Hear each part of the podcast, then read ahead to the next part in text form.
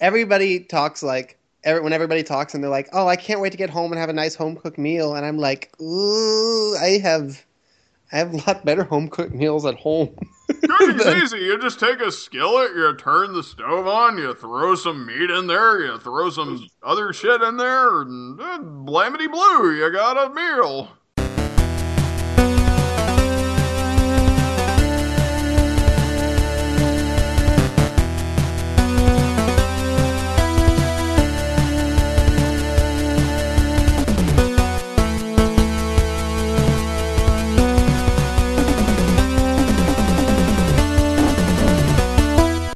I don't know how to start this episode.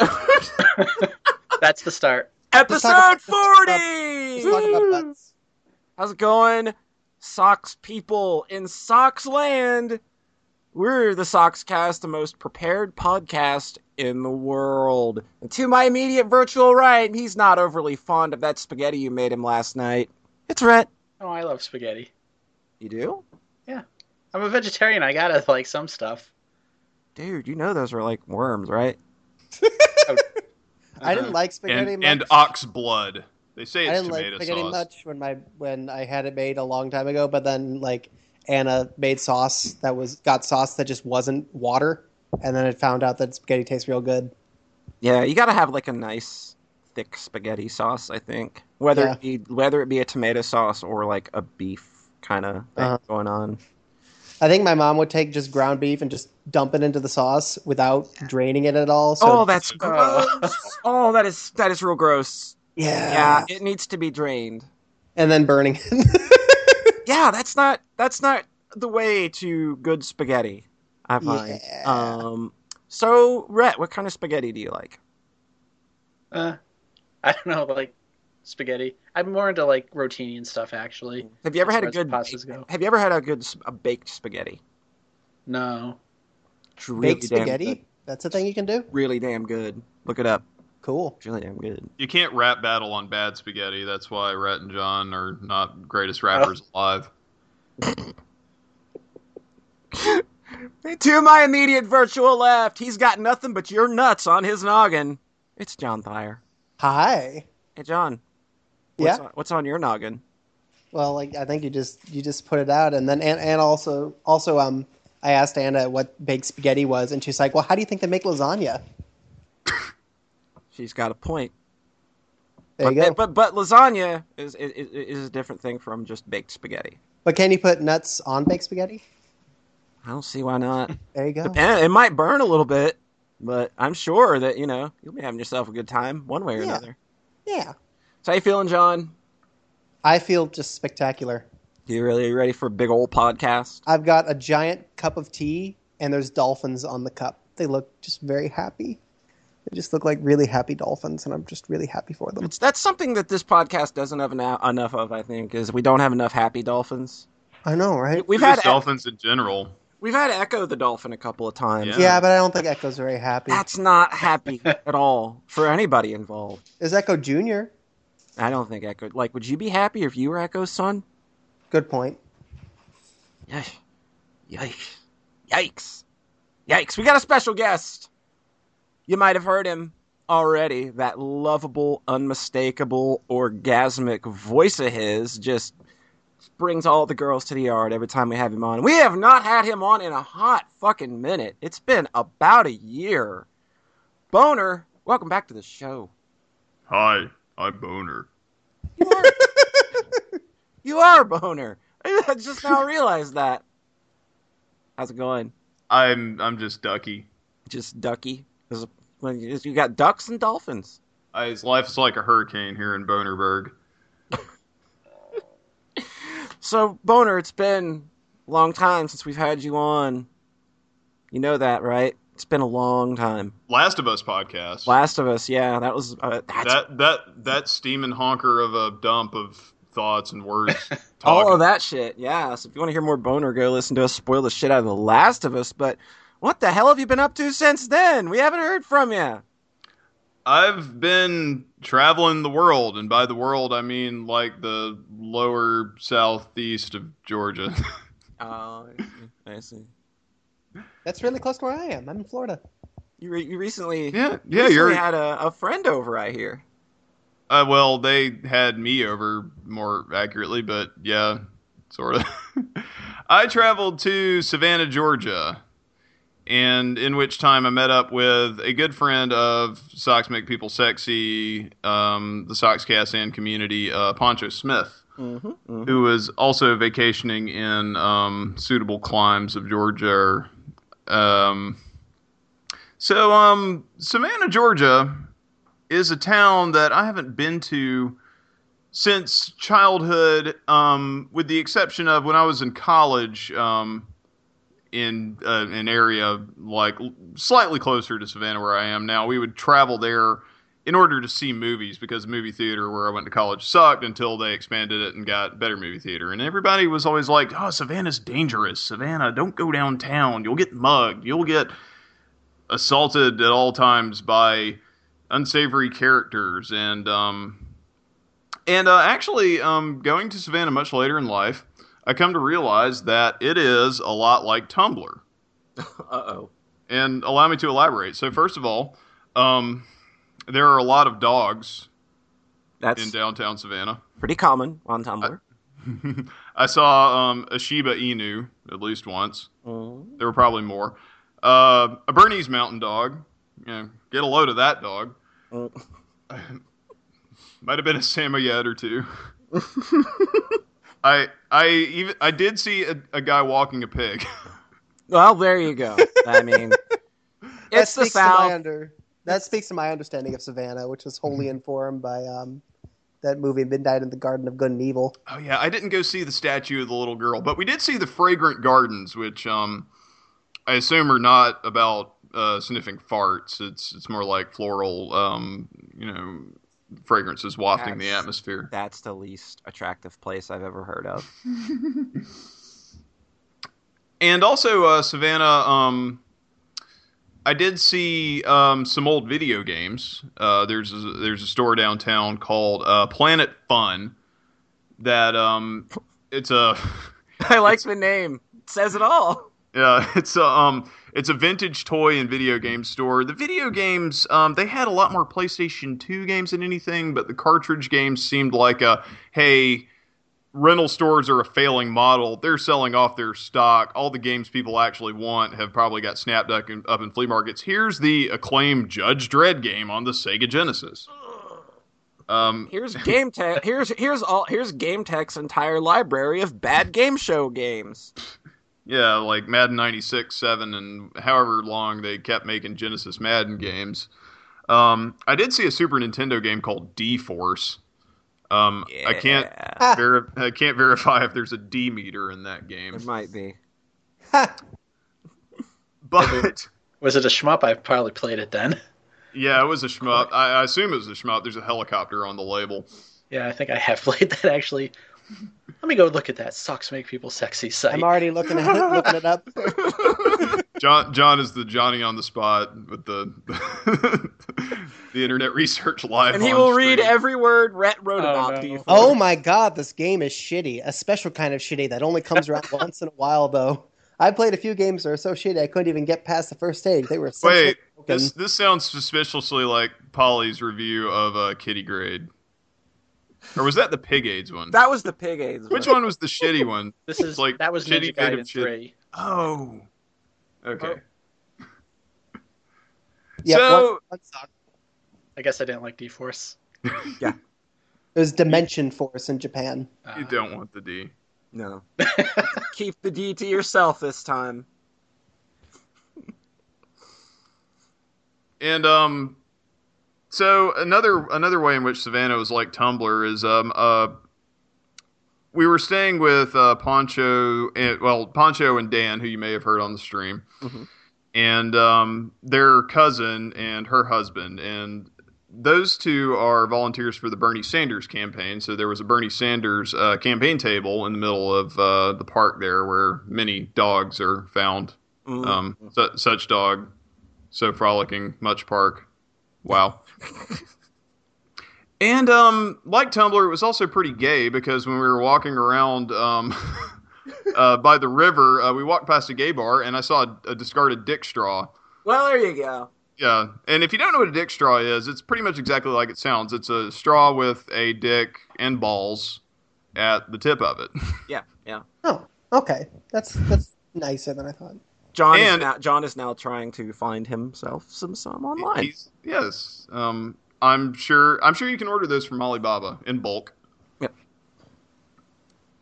So uh, uh, another strange thing happened. We were um, in the evening. We were sitting at um, at a noodle shop on the sidewalk eating, and um, there was a SUV driving around with a sign on it, which was illuminated, um, and it was playing some music, and it said. Um, Sarah Palin for president 2016. It had a bunch of facts about her that are hard to read Oh, because no. the, the fucking car is driving down the street.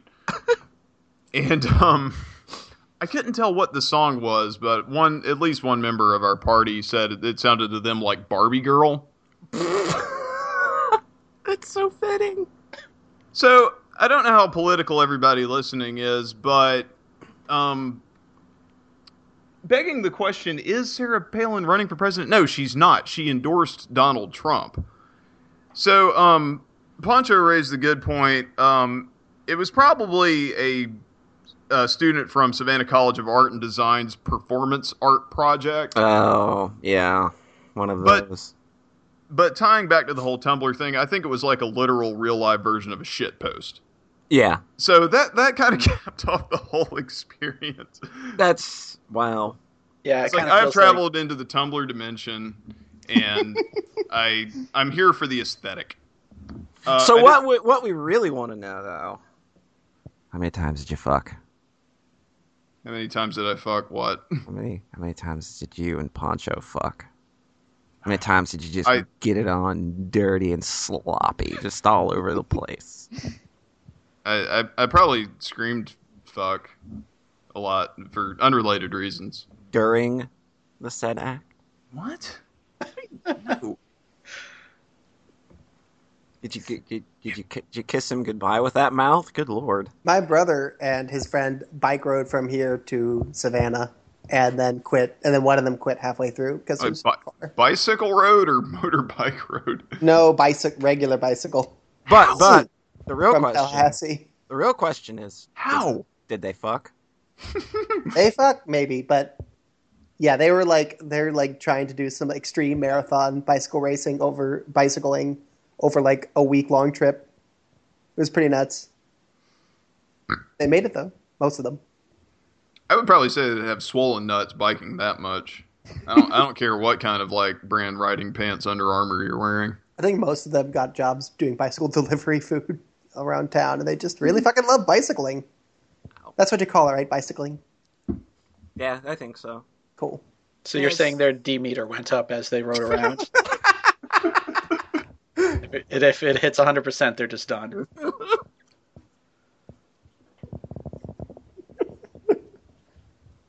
Oh crap! I got caught up reading Rhett's old shmup reviews again. Thanks, Okay. Exit. Yeah, don't do that. now. Focus, John. I'm focused. It's pretty common for John to lose focus on the on the podcast. I can't sorry, I I'm can't sorry. imagine. Oh, okay. So, anything else in Savannah catch your interest?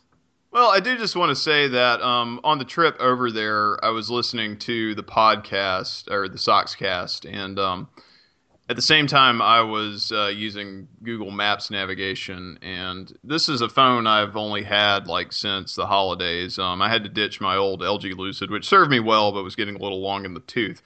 And um, in the middle of driving down I 16 and listening to Rhett jaw on about God knows what, um, my phone just shut off in the middle of it. and it turns out that like running those two apps in once caused it to overheat. and I was panicking because it's like, first of all, I'm I'm on my way to meet um, the Poncho Party at a uh, Caribbean uh, curry restaurant. and um, I have no other no other means of finding directions other than asking random fuckos. and I'm just like wondering, it's like, did my phone melt down or did it shut off as like a safety feature because it detected that it's overheating? Um, I really think it was just tired of listening to Rhett talk. Yeah. Um, Like we all are, really. Oh, Oh. but um, we did go to uh, so we went to a karaoke bar, and um, as that bar decided to get um, a little more crowded, we made our way to a a little bar. I just want to mention really briefly, um, called the Chromatic Dragon. That's Um, a cool name for a bar. That's a very cool name. I I couldn't remember the name of it for the longest time. I kept calling it Bad Dragon in my, in my mind. That you know, fine purveyor of you know dragon shaped dildos and Right. and buckets of lube.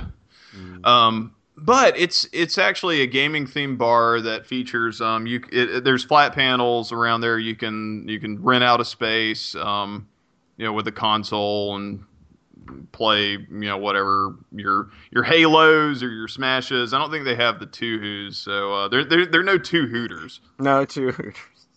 but they do have a menu of um gaming themed uh, cocktails, desserts, and entrees. These always sound so lame and cheesy. some of them are really just like, okay, you had the name, and then you're like, oh, I'm just gonna think of a generic thing. Uh, Mario Like, Burger. Uh, it's got a mustache on it. Actually, I don't think there's a Mario, but, but I do have the menu pulled up. I'm, I'm I'm being John right now. Um, so I'm just gonna read off a couple of things that are a little bit more interesting. They they have a fries against humanity, Okay. um, Lord of the Wings, which that's kind of an obvious one. yeah, that's a give me there. We did order the nachos of Mount Doom. Those probably would give you butt problems if you have uh, an aversion to cheese. Mm. Um, let's see. There's a call of chili. I ate a lot of cheese today. Feel real good about it.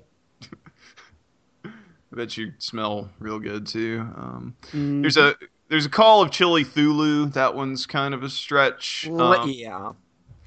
Let's see. The Castlevania classic corned beef sandwich with sauerkraut, 1,000 island dressing, and Swiss cheese. Belmont approved. I, you know what? It could have been just like, um, they could have said on the menu like it's a turkey we got out of the wall or some shit. Yeah, yeah. Uh, uh, whip, whipped per- to perfection. You know, Yeah. I, I could come up with a better thing like just riffing right now. But the, but there's the Black Mesa, blackened chicken, pico de gallo, spring mix, and a tangy cheddar and a spinach wrap with a dash of chipotle mayo. You've waited half your life for this. oh my god. Wait. Uh, Oh no. um, oh, then- um, okay, there was another one I was. Uh, okay, here we go. The Knight Artorias, twelve ounce Oh. ribeye, uh, grilled to taste, served with mashed potatoes and steamed vegetables. Steak is good for even the darkest of souls. Mm. Still, I want that because it sounds really good. Uh, but um, I will say that uh, as far as their cocktails go, I did sample the uh, the Master Chief. Mhm. which is uh, engineered for per- perfection. This concoction of Savannah Bourbon 88, spiced with cinnamon and vanilla liqueur, vanilla bean simple syrup, and black walnut and bourbon sugar, stands as humanity's last line of defense. Damn, that does sound good. It was all right. Um, I didn't try the Zero Suit Samus because it says shed your armor with this sweet mix of Hpnotiq, coconut rum, citrus juices, coconut water, and lemon sugar. So, um, so not only does it imply that like you know you get drunk and then it makes you want to Yeah. take your clothes off, but also it has Hpnotiq in it, which sounded disgusting. Yeah. But I did also sample. Wait, Hpnotiq is a booze? It's it's one of those weird like um cocktails. I mean, it's it's one of those you, you buy it in a bottle, but it's like a mix of crap. It's it's this blue shit. oh, Um, gotcha. it's really sugary. Gotcha. Um, Anna, Anna and I bought bitters for the first time because we found out that her favorite drink is just an old fashioned with no fucking fruit in it. But I also did sample the Heisenberg, which is uh, gin, elderflower liqueur, simple syrup, fresh lemon juice, rock candy, and a whole lot of chemistry. It's easier than meth, but you'll feel it all the same. Is it blue? It is blue, so it does come. It does come with the the rock candy on a swick, like swizzle stick, and it's blue rock candy. It also is served on the side with a shot of some white liqueur, um, which Mm. Kind of looks like semen. I gotta say, Oh. but if, if if you pour a small amount of it into the Heisenberg, the color does turn to red. Um, the more you pour in it, the more like nasty ochre purple it turns. Oh, weird. Yeah. And um so to cap off that whole experience, um I threw up Oh, good. on a Tuesday. On a Tuesday. Actually actually it was on a Sunday. Guy. So um Man, barfing on a Sunday is the worst. yeah. Does it really matter what day it is? I just think that If go- Sundays are the worst. Oh, right. Sundays are the worst days. Really? I just think I've always just hated like like oh god if, if I'm sick or hungover on a Sunday I absolutely hate it. Oh. It it feels like twelve times more misery. It's like the Lord knows and is punishing me. oh, I gotcha. So I, I probably should have endeavored to drink more water than I did Yeah. um, on that night, but also um, uh, Poncho's cousin and her husband have a cat who uh, who is named Nico, um, who they assure me is named after Niko Bellic from Grand Theft Auto 4, Mm-hmm. and um, not Nico Yazawa. Mm. But I have no idea who that is. Of course you don't, right? I right? bet you don't. Because and you wouldn't mind us saying this, just some dumb trash Moe Blob character from a dumb trash Moe Blob show. He was drawn shittily. Um, Absolutely. So, Yeah, yeah, she's so, really shitty. so coming back to the Tumblr thing, exactly. but, um, yeah, so the fucking cat kept waking me up in the middle of the night, just running around and being an insane cat, um, like they're prone to do. Um, so usually in these times when I'm going to visit people and I end up sleeping on a couch and I end up waking up before everyone else wakes up, and there's kind of no point to being awake at that point. And I'm lying there, um, slight headache. I get up, drink some water, lie back down, get back up, play on my phone for a minute, drink some more water, lie back down. Finally, folks start stirring, commotions happening. So I get up, start moving around, and I feel, I realize, oh, I'm feeling a little barfy. Oh no. Imagine that. So we're making plans to go out and eat breakfast, and I'm thinking, well, I'm on an empty stomach. I want to take something for this headache. I need to get some food in me, even though I don't really feel like eating. I'm going to take one ibuprofen. Uh huh. Evidently, what happens when ibuprofen hits your stomach is that shit turns to foam. Mm-hmm. Already feeling nauseous, and that Oh. gaseous eruption. Right, so I'm just like I'm just kind of sign languaging, trying to hold in my impending barf. It's like, hey, can I go use the toilet? Okay, cool, thanks. All right, I'll try not to miss. uh, but no, it was a good adventure. Savannah was, you know, a, a, a good city to visit. I I feel like the the thing about the crime, even for people who used to live there, is kind of exaggerated. I mean, that's you know that's urban gentrification for you. Um, but just to like get out and walk around, um, I there's a lot of boutique shops down there. You can have a store dedicated only to bath bombs, and somehow that's a viable economic enterprise. Wow. That's kind of incredible. Like I, I cannot imagine that happening too many places. Yeah, so it was it was fun. Um, you know, everybody was really nice. It was good to meet um Poncho and Dan, and and nobody stuck anything up their butt. Except you stuck Poncho up your butt. What? That's what you told me. What? That's what No. you told me. That's what you told me. Not saying anything. I thought you said it was a fun weekend, fun time. Jeez. Exactly. what? It's it's not fun unless somebody sticks something up their butt.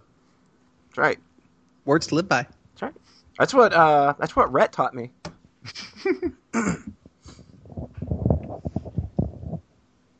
so what else you been into, Boner?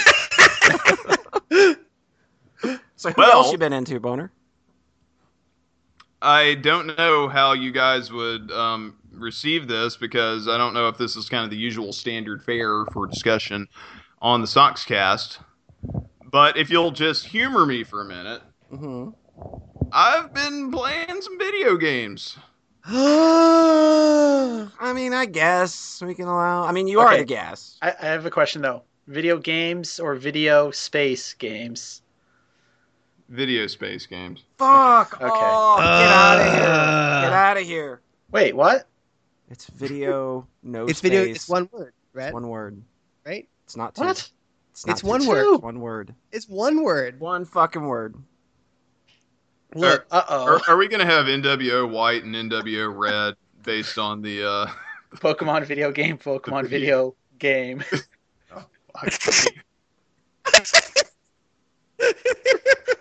John, John breaks up at the weirdest times. I know. I know. So tell us all about these video games, all one word, that you've been playing. I, well, I've been playing some video games. I'm gonna edit out that pause. I've been and I've been playing some electronic entertainment audio visuals um, since the holidays. Um, one of which I bought about a year ago and kind of played and wasn't really feeling, and then decided to go back to um, just because you know holidays. What the fuck else you gonna do? Um, Shantae's Risky Revenge on Steam. She dances pretty. Hey, yeah, that's you know, it's her claim to fame. Yeah, it's about all that's good though. That's the second game, right? Yeah. Yes. I did. I beat that one. Specifically, one? Risky's Revenge Director's Cut. I don't know how it's different from the theatrical cut. I. I think it's just they changed those cutscene graphics to be super, super HD and shit. Uh, Oh. So They look way out of place now. So the the thing about that game is like it really does feel like it's kind of it doesn't feel like it's fully baked. Like I guess it was what a DSiWare game or Yeah. Yeah, yeah. we were yeah something like that. Mhm. So it kind of starts off, and you go to the forest area. It's got the whole jumping into the foreground and background mechanic. I think y'all talked about it on an early podcast. Mhm. How it's a mechanic that kind of doesn't come into play hardly any Yeah, later in the game. It game. like never gets used again after that. That was so weird. Right, it's like two points in the town and that whole forest level, which at, at first I didn't even realize that there's like there's areas you have to get to by leveraging that mechanic. And then after that I made it to the desert and in the desert scene there's kind of a lot of wandering around in those underground uh, passages that lead you to other areas and it's just it's just really tedious and I just kind of just like meh. Uh. So I it's just like those games kind of really lack any kind of hook, really, other than like they've got a great graphical style, but then you start playing them and it's just kind of, yeah. I mean, it's it's an all right platformer, I guess. I remember playing like the first 15 minutes of this one on my phone, I think, and there's like, oh, there's boss fights and some plot and stuff, and then you leave the town and go into the forest, and it's like, oh yeah, this is one of those games, and I'm gonna just wander around and find power ups that let me go here and, and do this, and uh, blah, blah, and then I stop playing. compared to the rest of the series, though, there's not that many boss fights in Risky's Revenge. It's just a lot of backtracking. It's not a Oh. big game. Like if you look at the world map, it is not that big, but it's just the amount of backtracking you have to do. If, if you're not familiar with the Shantae games, um, transforming animal powers really come into play. So you get you get like monkey form, which lets you climb walls. You get elephant form, which lets you smash obstacles. So it's one of those um, Metroid Symphony of the Night things where you get the. I, I, know there's certain dirty words you can't say on the Sockscast. Exactly. Uh, you get these powers, and then you have to remember, oh yeah, this was that area maybe that I couldn't pass that I have to go back to. So, Woo! which I'm not totally against that in games, but if you make it flow well, I'll look over the fact that I'm running back over the same areas. Um, let me leverage criticism against another WayForward game, Aliens Infestation. It's pretty much just I made it to this area. I unlocked a airlock back in a previous area. Let me go back over it. that whole fucking game. I I wanted that game to be so good. I want to stick that game up my butt and then poop it out because it's like this game is poop and that's the fate it deserves. So there is the Game Boy Color one the best Shantae game? But we'll we'll we'll get to that, John. Okay. Just just hold on to your jimmies. All right, okay. Jammies are held firmly, Secure that shit, Hudson. Taped into place. So So I play through Risky's Revenge. I get to the I get to the last boss. Oh, I get to the last boss and I I have no idea how to do damage to it. This is a point in the game where, uh, by the way, you collect a lot of money in this game, and you have to buy items in the store. It's money is not in short supply in this game, and you you have to buy the items to Yeah. to, to make progress. So I get to the end. I'm not sure how to damage the boss. I'm just like, this makes no fucking sense. You know, for in in the modern days where they tutorialize the shit out of games, they're not telling me what to do. I I cave. I look up an FAQ. Okay, when it opens its mouth, I'm supposed to hit the barrels. I thought I was trying to do that, but evidently I wasn't doing it with like the correct lockstep timing. So I do that. I beat the I beat the penultimate boss, Oh god. and then I have to fight the final boss. Oh no.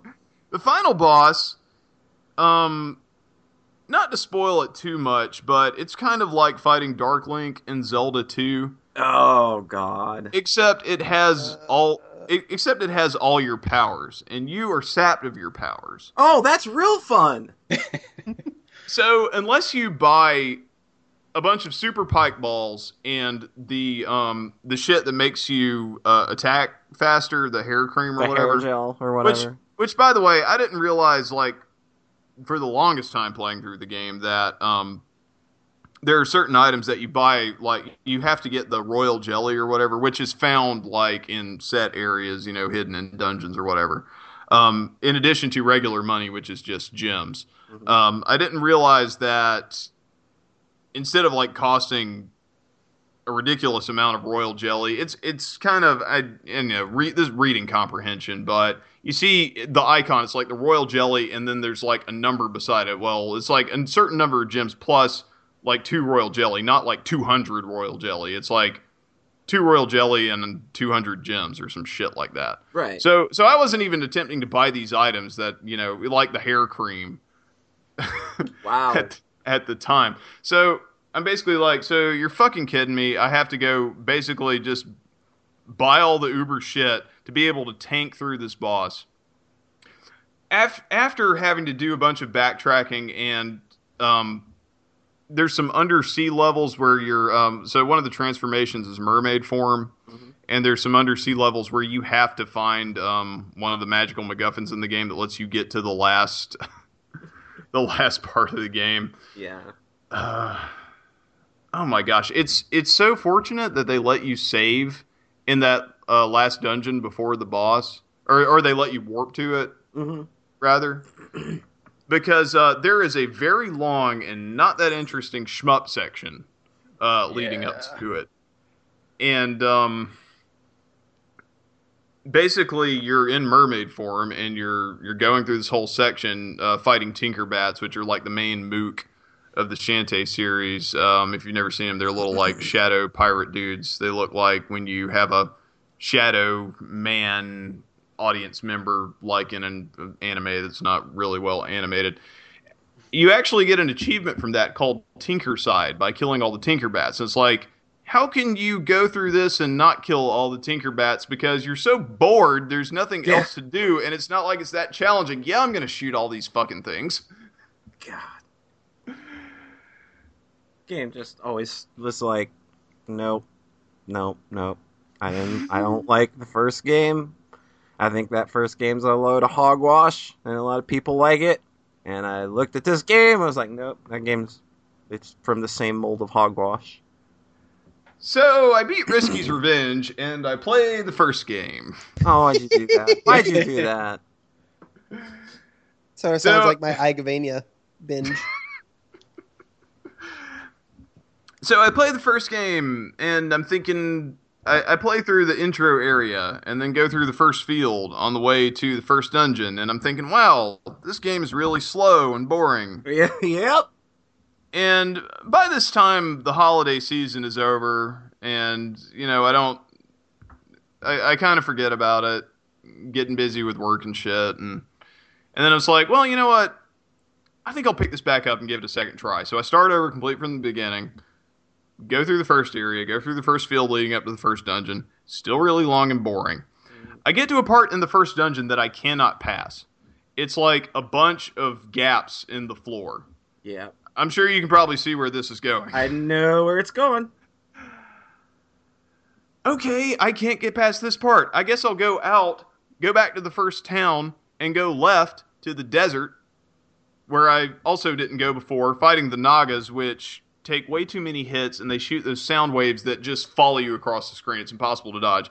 Um, to give anybody a frame of reference that hasn't played the first Shantae, it's a game on the Game Boy Color, which does not have a lot of resolution to work with the sprites are very well animated and very impressive for their console, but they are rather large in you know relativity to the amount of screen size you have. Yep. so good luck dodging jack shit. Yep. So I go to the desert.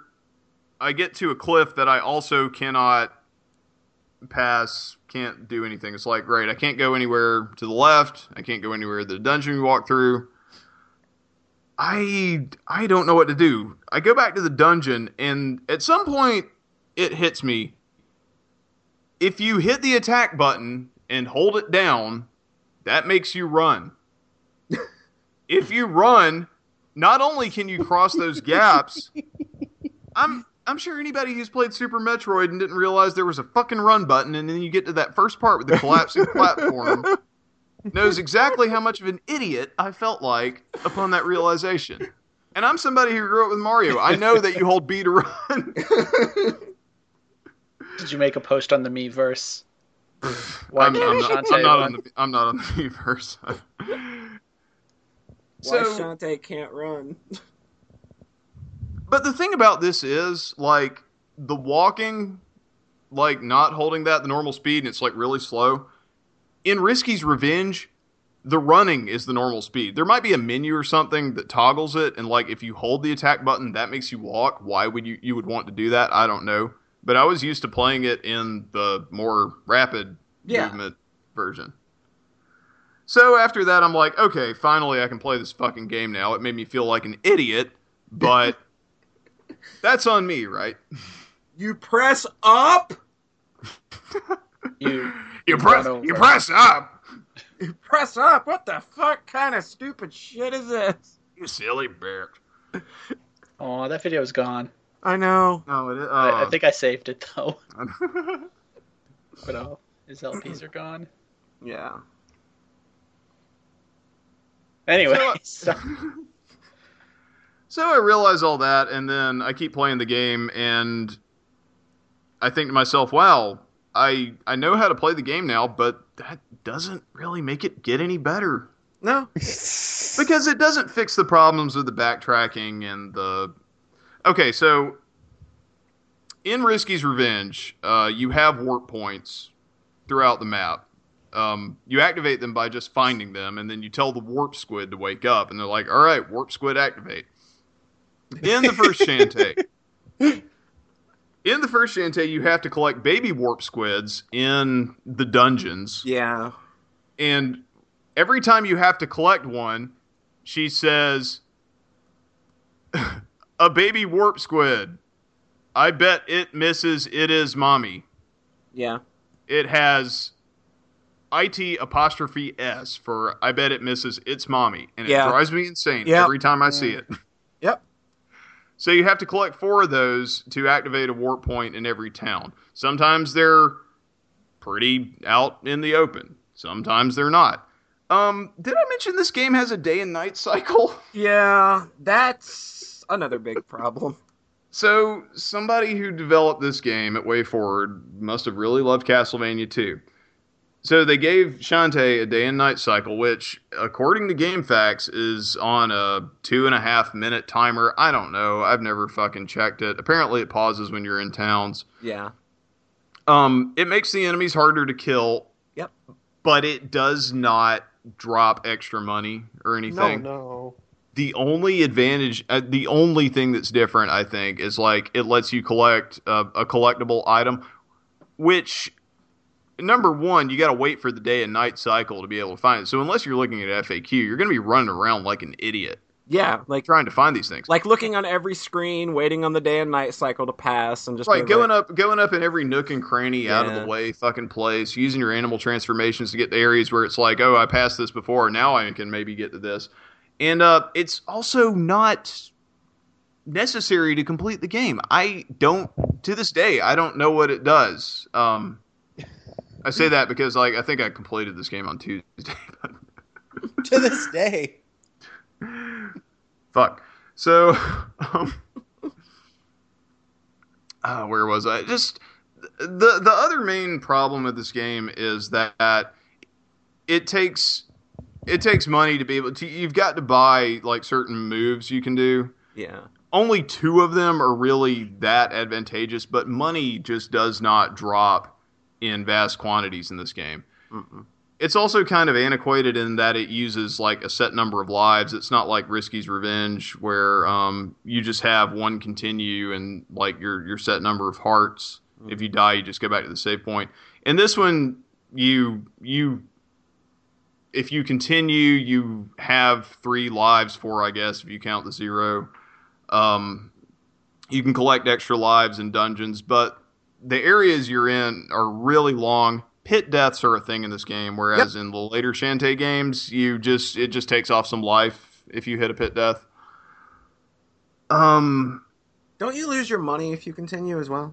I don't know. I, I thought for a minute that might be the case, but I think you I think you retain your money. Mm. Um, but you do have to buy there. So there's certain items you have to buy, like float muffins, to be able to cross some pits in the game that you have to actually cross. Yeah, Um, I think there's one thing where you got to buy one of the lightning clouds to open a door. Mhm. Um, yeah, and and another thing about it, it's just um, again the sprites are so big. You you want to get through these areas as fast as you can, but you can't move that fast without hitting something yeah, or falling into a pit. Like you want to be in monkey form because monkey form moves faster and it can climb walls, and you don't want to have to keep changing back and forth from monkey and Shantae.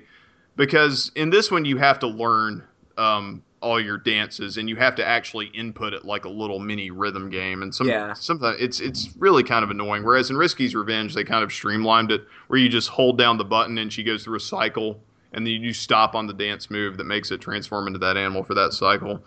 yeah, much better. The thing about monkey form is, for some reason, the jump momentum you can't like stall in midair. You can you can change direction in midair and stall and just like fall straight down as regular Shantae. But in monkey form, you can change direction in midair, but somehow that momentum carries over and you cannot stall. Yeah, Um, also, just the fact that regular Shantae can attack enemies much more efficiently. Like with the monkey, you can you can get the claw attack or whatever, but it's not gonna help you that much. no, not very good. So, so after, oh lord, so a recurring theme with these games appears to be I get to the end and then I can't beat the boss because I didn't get some item. So, so I get to the end and the last boss is Risky Boots, and she's a character who leaps around the screen like a robot master. Mm. You can only damage her when she's laughing at you, but if you get close to her while she's laughing at you, she jumps away immediately. So I'm like, all right, I've, I've railed against her for this long. I have no idea what I'm doing. How do I beat this character? Go to GameFAQs. You have to be in spider form and you have to use the spider venom. Guess who didn't get the fucking spider venom? Whoops. Oh my god. good job. I had to t- take a drink for that one. So, um, Doing a good job exploring. doing a great Yorb. But the exploring is so fucking boring. It That's is. the It's problem with this terrible. game. It's terrible. It's an awful game. I don't know why people fucking love this game so much. Well, I, I have a thought about that, but I'll get to it. Okay. So, um, Oops. Uh, like I said, I'll I'll get to it. So, um, so I look up where the spider venom is, and it's just in some. It's not even in a dungeon. It's it's not even in a point where you would have found normally. I think you have to be in harpy form and just fly up to some random fucking cliff or whatever, and find it. So I get the spider venom. I go back, fight the most boring boss fight ever because basically you just pound her with spider venom and she can't do shit against you. Mm. And so we get to the ending cutscene. So, um, if you're not familiar with Shantae's story, Shantae is a half genie. Um, all the genies in the world um, have disappeared and they've gone to the genie realm. When you finally beat Risky, um, you're transported to the genie realm where you've throughout the game you've been freeing genies. They all have the exact same sprite, and when you free them, they stay in the dungeon where you freed them. I don't know why they hang out there, but you go to the genie realm and the four genies you freed who taught your animal power dances appear and they say, Hey, you've done a great job fighting evil. Join us in the genie realm. You'll be happy forever. And Shantae's like, But I want to be a genie more than anything, but what about my friends? I'll never see them again. And this whole time, there's a background image of Shantae, and there's a black text box at the bottom of the screen. And then when this black text box at the bottom of the screen goes away, you realize that she's completely topless and like her boobs are massive and it's just like the screen is cut off just like barely where you would start to see her areola. I didn't realize at first because there was a black text box over it. And like Too hot for Game Boy Color. and throughout the game it's like, okay, when you're in harpy form, in her flying animation, she's kind of turned to the side and her boobs are hanging down. And then like most of the little subtleties in her regular sprite animations, it's just like boob movement. Yeah. And when you and when you crouch, there's like a little sound effect. And I don't know if that's supposed to be like her boobs flopping. It's I don't like I don't consider this a kids game, but I don't really think it's mature. Like it's got cartoony, colorful characters. I would say like it's maybe an 11 and up. Yeah. But yeah, yeah, that picture exactly. Oh. Posted in the chat. There we go. I shared it for everybody. There you go. It's just I That's don't- anime. She's doing her magical girl transformation. Yeah, pretty much. There's ribbons and music and shit. No, As soon as you mentioned it, like Rhett would be the one off looking for it. I had to know. Um, so yeah, uh, to confirm one of your theories, uh, so like one of the reasons this game is popular is probably because of boobs. Right. Um, I turned on an uh, GDQ speed run just to like you know have something to fall asleep to of Shantae, and they're talking about oh this game's so great, it's so rare, not that many people know about it. Which it's it's like one of those underrated, overrated. cult Guess cla- why it's so great. Yeah. Guess Right. why it's so great. But yeah, the rarity thing, I think, um, apparently it didn't have a large production run. Um, if you read about its, um, you know, its development, I think it was originally supposed to be a PlayStation game or something like that. I should probably have looked that up before we started doing the podcast. But Shantae made me so mad that I had to stop playing it for a while. And um, when I saw that uh, Pirate's Curse went on sale, um, I went ahead and bought it because I was like, you know what? Fine. Everybody says that's the good one. I mean, it looked like the good one to me. I mean, it looked It looked fast. and, Way better, yeah. Yeah.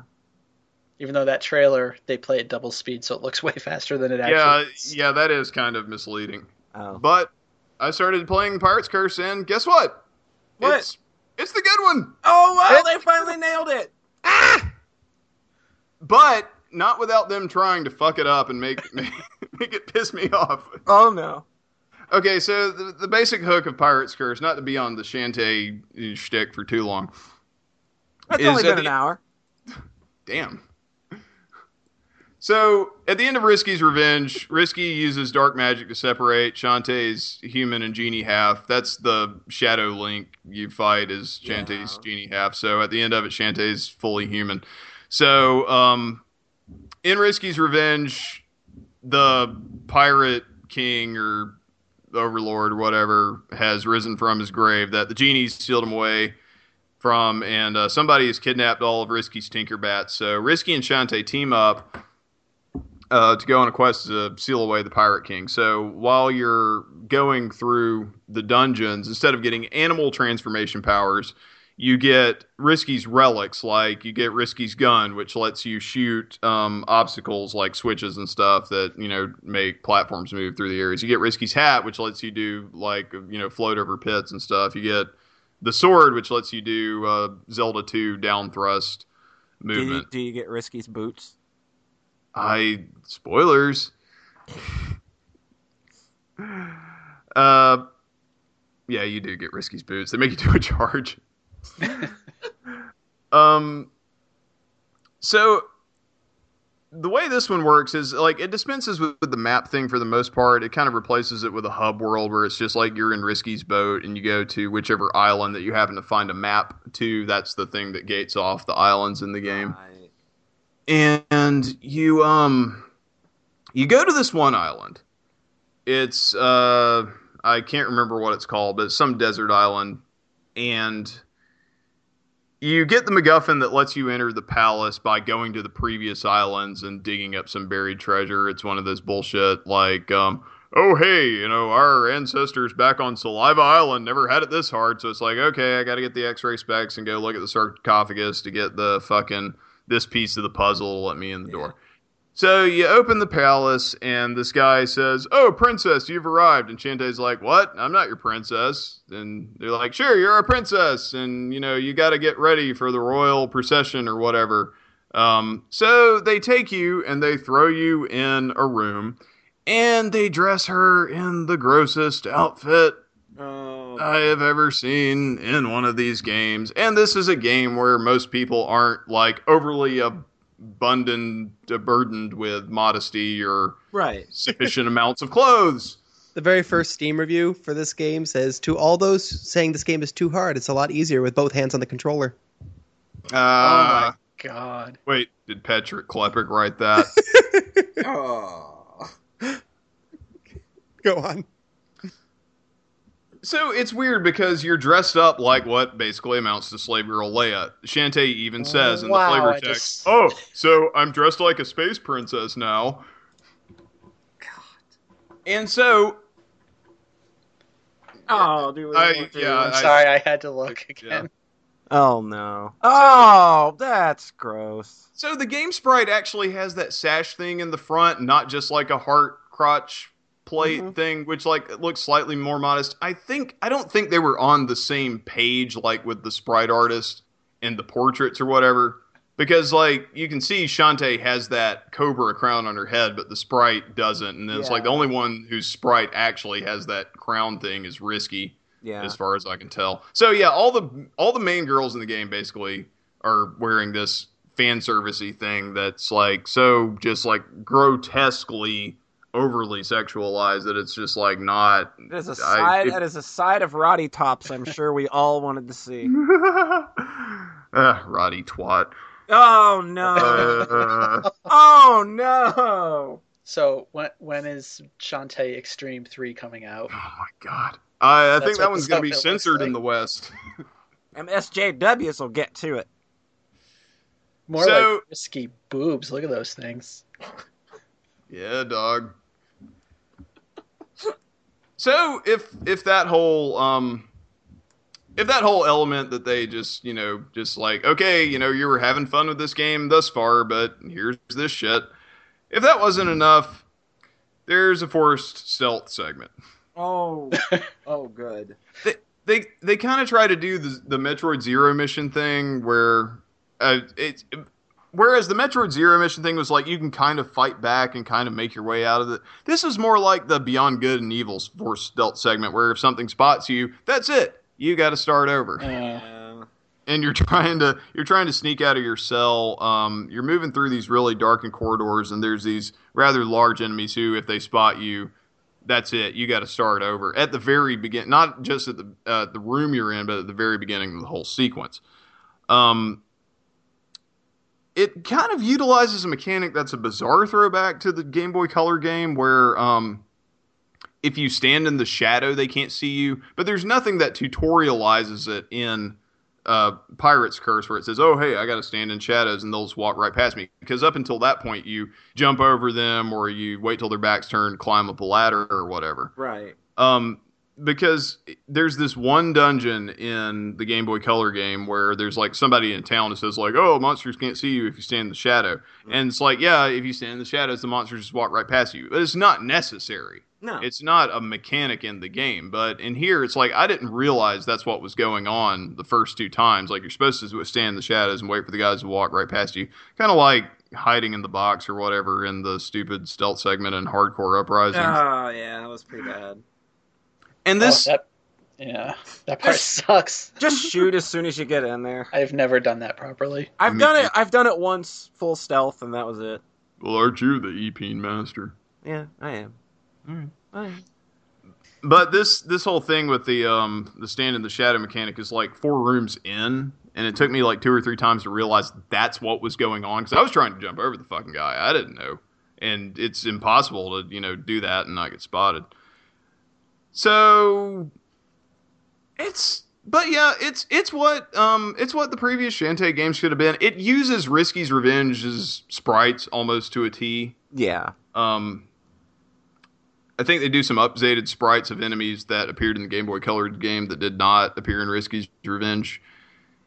Hmm. But um, it's kind of weird because with all the risky powers, like Shantae's, when you use those, Shantae's outfit changes slightly. Like she's got a pirate headband on, and I feel like that's almost like what you know the um, a redesign of her should have been for the whole game.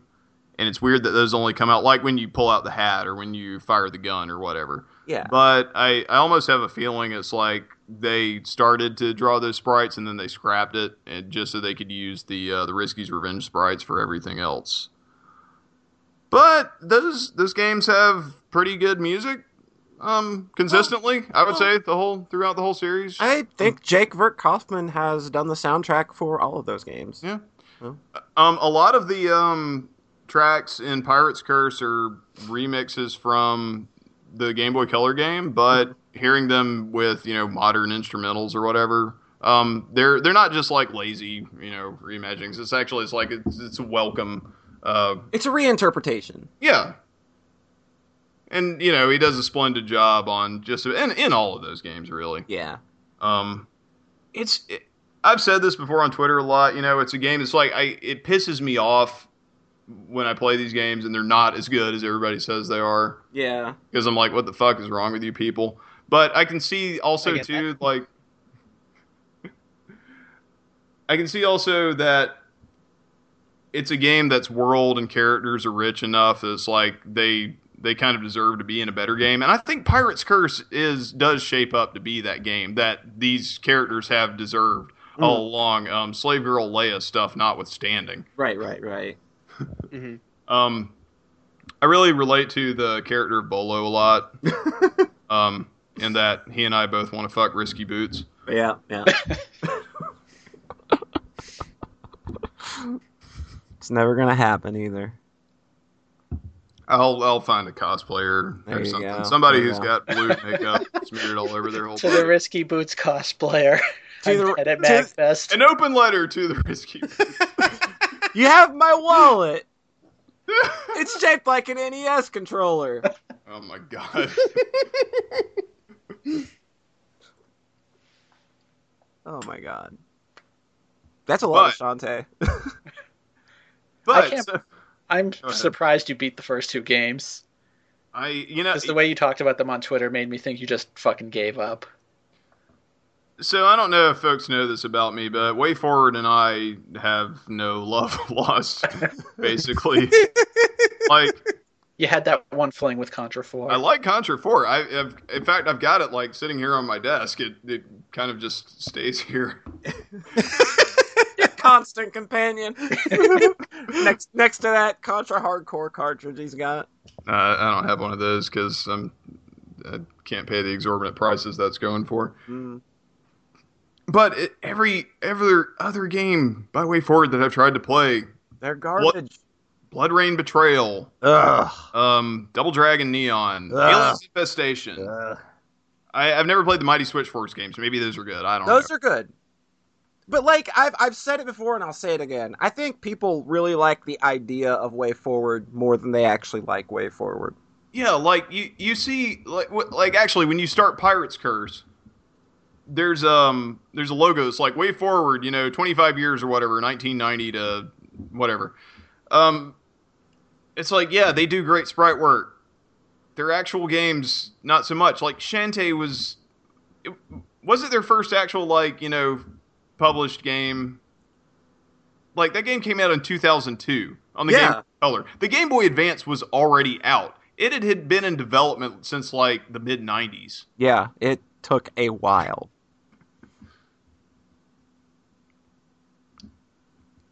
Ah, I d- I- So yeah, that company. So to cap off this sordid Shantae tale, I want to segue into another thing that um after Shantae on the Game Boy Color pissed me off so much I had to take a break for from it. I decided to play a little game that I had also tried a little bit, didn't really get into, and then decided to pick up called Hotline Miami. Hey, I know that game. Yeah, I bet you do. I know, like my Hotline Miami's. That's my shit. Going around with the shootings, a little, little bit of the ultra violence. A little bit of the ultra violence. Peter, I'd originally started playing Hotline Miami, and um, it's it's a very it's a very difficult game. It's it's really almost like a puzzle version of Smash TV, but like Yeah. really fast paced. Um, And random and unforgiving. and random. There's some. I mean, uh, things follow a set patrol route for the most part, but every now and then there's some randomness. It's like, oh hey, you know, I thought I had this sussed out, but this guy decided to be over here, Yeah. or I alerted this guy that I didn't alert the first thirty times I attempted this stage, Mhm. type thing. Um. For whatever reason, I just didn't get into it before. I, I, I got past the part um, where you fight the biker, Mm. and um that and it's not a long game it's only like four, what 14 15 stages in the main game before you get to like the last like couple of epilogue yeah, I think it's something like that. I think it's like 16 normal stages and like three or four epilogues. Speaking of forced stealth segments with the fucking sneaking through the hospital shit Woo! Hated that shit the first time. that was actually Yep. really giving me go ahead um I can do that in like just one fell swoop now. Like there's just like there's a set pattern to the way everybody looks, and I can just do it. I could probably do it without even looking at the screen now. ah, so you're trying to sneak out get back in there brr. Yeah. um that was really giving me some flashbacks of like the sneaking through the hospital in the last of us oh god, yeah, that was not fun. Except in those games, you can be a total bastard and just like not totally break your cover. Yeah, And in Hotline Miami, you not only have to like figure out everybody's route, but also pray that the randomness is going to be on your side. yeah, I guys who speed run those games, I just don't know how they do it because it's just every execution is flawless. So it's it pays to use melee weapons over guns because a guns alert you alert people to your position Mhm. and b a lot of times if you fire on somebody even if you kill them you've got somebody charging down your gullet or, or firing at you and it's real it's not i mean unless you're like some kind of wizard with you know over the head mouse targeting um it's really hard to take out more than one enemy with a gun unless you've got a you know convenient corner to pop around or yeah, whatever. yeah. So, having said that, um, I waited until Hotline Miami 2 went on sale hmm to pick that one up after I finished Hotline Miami because I was like, oh, you know, this was fun, kind of not a long game. I did the I did the epilogue stuff with the biker. Um, pick up Hotline Miami 2 and holy shit. Oh yeah, yeah. That's uh, huh. That game's got uh, it's got that's got some stuff in it, huh? it's got some cojones. Yeah, yeah, yeah. you can almost look at Hotline Miami 2 as an expanded, um, kind of like DLC or expansion pack of the first game. But Which like is what it started as. It started as just DLC for the first game, but it got too big. mechanically, it's a little bit different because, well, it, you know, you're you're mostly playing as one character in the first Hotline Miami, and you have the mechanic of the masks that give you different powers. Mhm.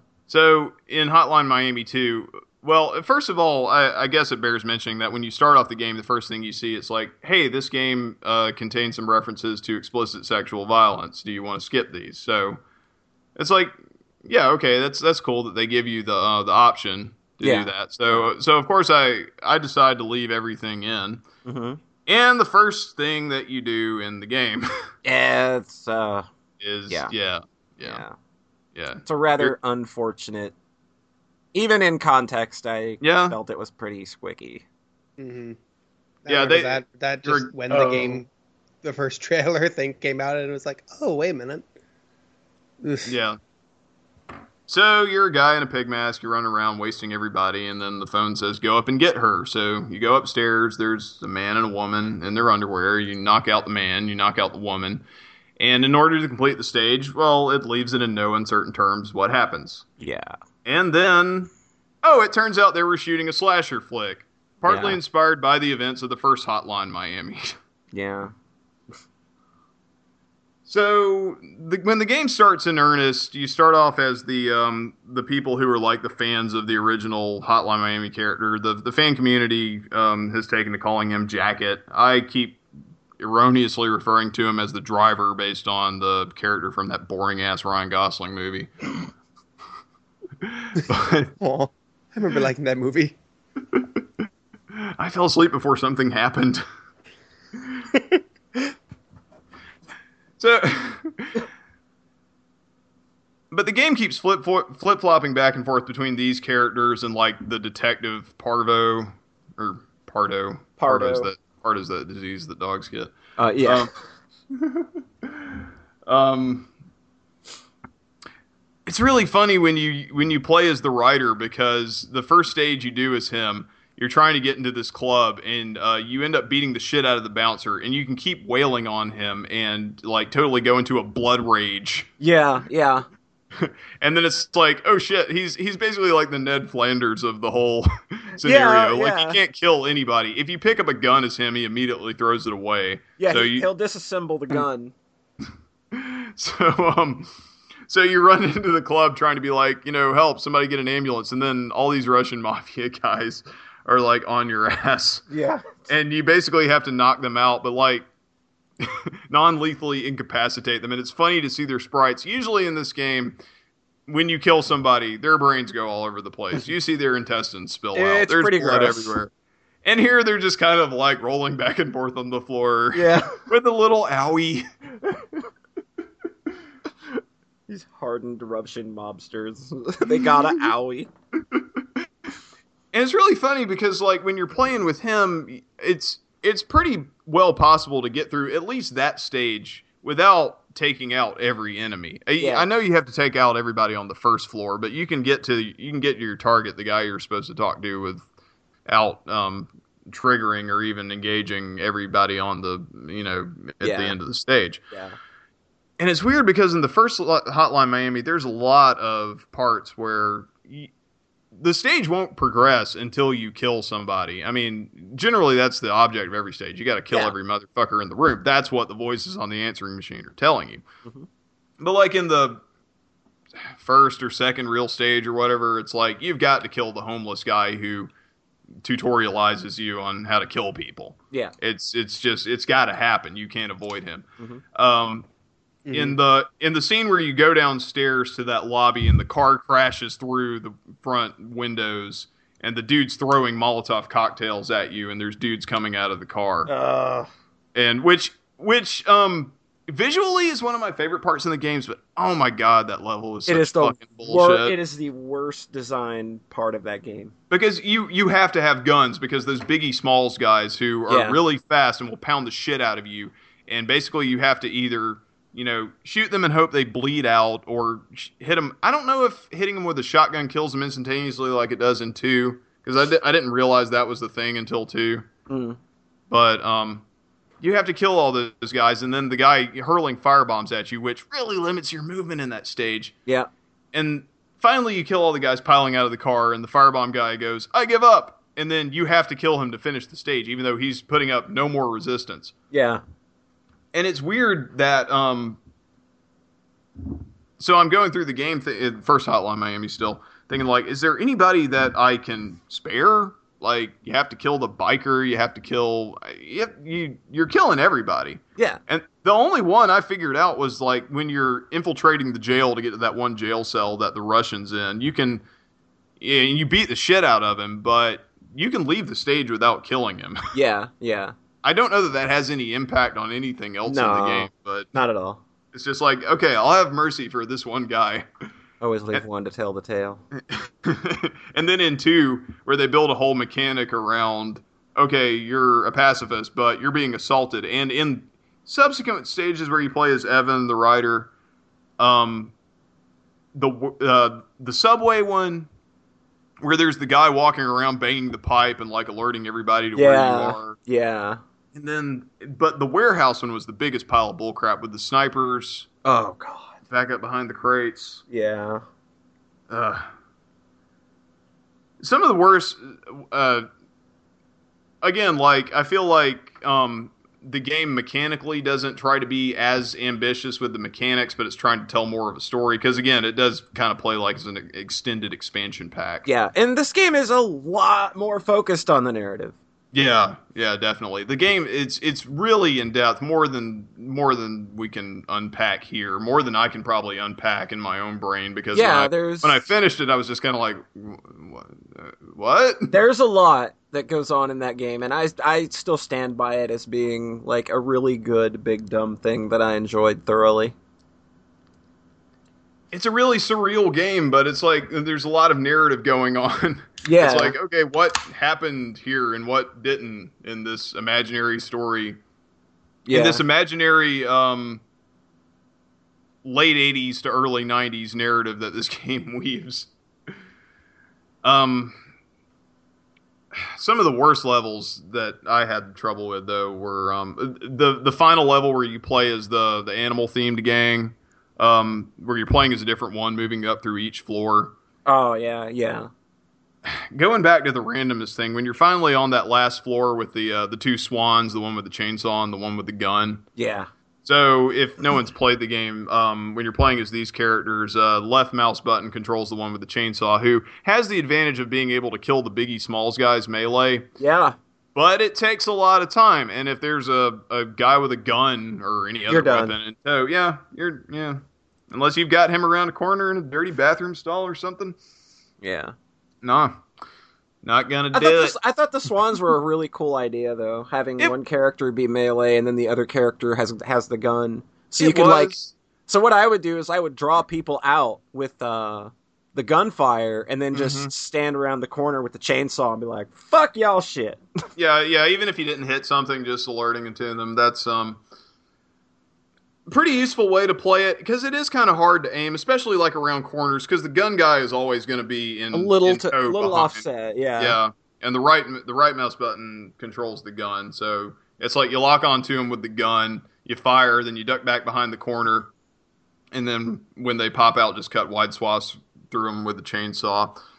But that level is one of the ones where like the randomness is like I can see the patrol routes these guys have, but it's just an endurance round, and that's probably one of the biggest like hurdles in Hotline Miami 2 is a lot of the stages are endurance rounds, and in They're- a game where you can't fuck up or that's it, you're done.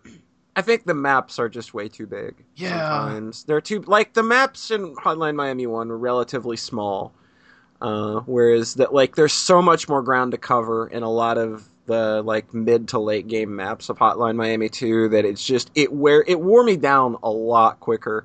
Like I had to like I would play like one stage which would be like you know three little sub levels and be like I- I've got to quit for a while. Like this is it's too much. Like you know whereas the first Hotline Miami, and I finished in a couple days.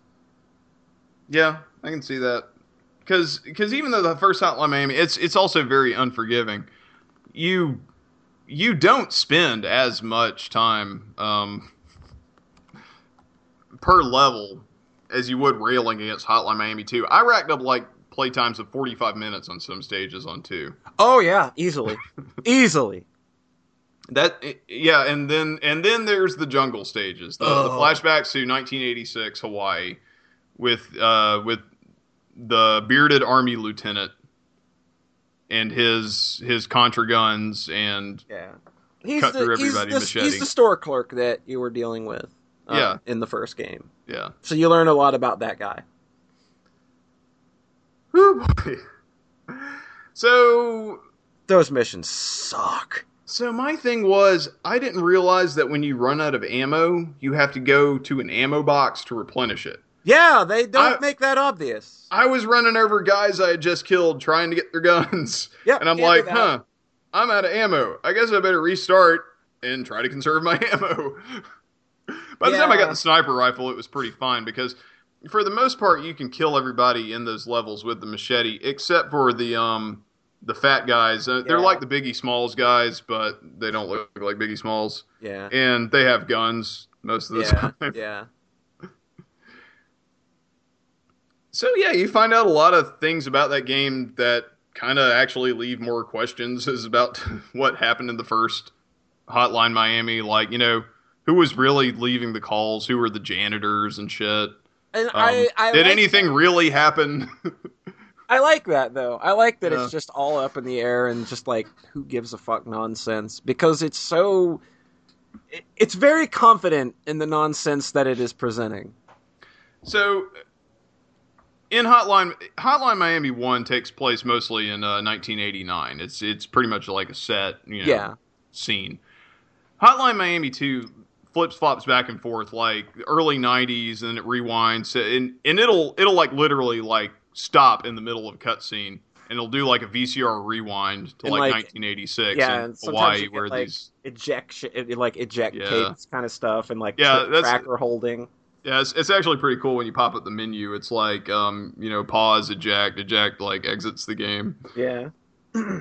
So, you know, having seen this throughout the game, and um, I finished the last level as the the military campaign guys, and um, it fast forwards to you know a little bit after that, and you've you've got the um the bearded lieutenant. He actually looks a lot more like more like the store store clerk now hmm in Hotline Miami One. He's talking to somebody on the phone. Essentially, he's talking to your protagonist of the first Hotline Yeah. Miami. And then the whole scene just kind of melts away. Yeah. So my first thought at that was like, oh, okay, this is like an effect where, like an old film projector, if it gets too hot and the film melts away. Mhm. Because we've seen this before in these games, you know, it'll do VCR rewinds and shit like that and whatnot. Mm-hmm. So then I beat the game. And Uh huh. first of all, that last mission, who boy. That's crazy. Well, narratively, I think it's kind of weak because, you know, we've been seeing all these characters that we care more about, and it's like, okay, we've got the Russian mafia brat who's really got some rage issues Oh yeah. and takes a lot of drugs, and basically by the end of the game, he's fighting the, the animal themed killers in the guises of what amounts to Final Fantasy bosses, Yeah. like the two swans or a two headed dragon. He fights like a fucking Sasquatch. They go. and shit. They go fucking bonkers with visuals in those final missions. He does all that shit and he crosses the Rainbow Bridge of Asgard, and then you roll the credits. Oh my god, I remember seeing little clips of this part. He's not making this up. This is actual thing. Did you ever figure out what it what that screen wipe meant when he was well, when he was on the phone? so um, so there's the there's the scene with the um the guy who's on the run, the guy who was the the rat mask dude, um Richter. I keep Yeah. wanting to call him Wilhelm for some reason. Yeah. So he's um so he's uh you know he's chilling in Miami or Miami Hawaii uh he finally you know the the writer dude uh, got him the plane ticket to Yeah. evacuate to Hawaii with his mom and they're chilling there you know trying to live out their days on the run basically hmm and um then he's he's confronted with uh, throughout this whole game. Um, a lot of these characters are confronted by this specter of death in the form of uh, Richard, the the, rooster. no better way to say it, the cock Yeah. mask, um, except you know with an animated mouth and human teeth for some reason. Yeah. You- um, Is it kind of like that No Country for Old Men villain guy, Yeah. narratively? kinda. Cool. So this mask shows up and is basically and there you know there's a news story and saying like um there's been a coup and um you know they've they've assassinated the president and taken over uh, Washington and launched an attack against the Russians, and then Richard pops up and he's like, "So you basically know that you're fucked, right?" And he's like, "Yeah, I accept it." And then they basically show every other character in the game doing that whole melt away wipe transition, Mhm, and I'm mhm. still just like, "Okay, this is a thing. This is happening." Um. So I go to a wiki and I'm like, okay, what the fuck is happening here? And it's like, okay, San Francisco incident after after a Russian military campaign in Hawaii, and then you know after that ended, um, the bearded lieutenant he moves back to San Francisco. After which the Russians launched a nuclear attack. Yeah, And I'm like, oh, okay, that's what that film burn wipe was. yeah, Huh. we, we nuked San Francisco. Yeah, and then in 1991, where you know by the events of the end of the game, more nuclear launches. It's you know ending up almost kind of like a Metal Gear game with all those military campaigns. It kind of comes to the logical conclusion that the Metal Gears have just never really gone to. Yeah, Nukes are bad. Fuck the world. yeah, yeah. It's a very Um, nihilistic game. So, Polly, I want to ask you um, because you're um, you're a fan of Hotline Miami and you're Uh-huh. a fan of uh, something that was bug- burning through my mind as I was playing Hotline Miami 2. Mhm. Um, I feel like somebody uh, who was working on those games or writing them was like a really big Satoshi Kon fan. Oh god, they had to have been. It's just there's so much that deals with psychosis and dreams and the way the brain works. It's just there's no way that that can't be some kind of form of inspiration. Like like the whole thing with the um the answering machine messages urging people to kill and like this whole this whole mass like, this synchronicity of just like violence and carnage that's going on with these whole things. Yeah. and then and then to like personify those in the you know the guise of the um the Richter uh, Richter the Richard mask as like kind of you know hints of Shonen Bat yeah. with a little with a little bit of Perfect Blue thrown in like with the uh, the movie actor who gets like taken over by his own role so much so that it like it kills him. Yeah, yeah, it's quite literally those are like a lot of the thoughts that were going through my head when I was sort of like going through that game the first time was just like this definitely reeks of Satoshi Kon. And that's probably why I enjoyed it so much is because I noticed a lot of those same similarities. Uh huh. That makes sense. So um did you play with the level editor any? I haven't yet, no, Mhm. uh, because back when I played the game originally, it wasn't even available. So I know that it's sort of available now in a beta form, I guess, Uh, but I haven't really played with it yet. I'm not a really big level editor kind of guy. I would just make dick worlds. That's Um, right, I'm, that's- I'm, I'm that asshole. I'll make a dick world. I'll make a dick. I'll make a, Make a dick- Richard world. I'll make a Richard world. It's shaped like Richard. You have to I- go into each one of his teeth and kill a guy. I will make a dick world, and you can only play as Richard. cool. You been up to anything else, or are we moving on? Um, not unless you want to hear me talk about SuperTuxKart. Nope. nope, not at all. Okay. All right, so I got into some stuff. Um, quick update from last episode. I finished that there Breath of Fire Dragon Quarter. Woo! That game is goddamn fantastic. That game goes so many places for like the last half of it that it's just insane. Like Ugh. it, it, it's always good. You know, you're just still going up and up to reach the surface. This is basically Tengen Toppa Gurren Lagann.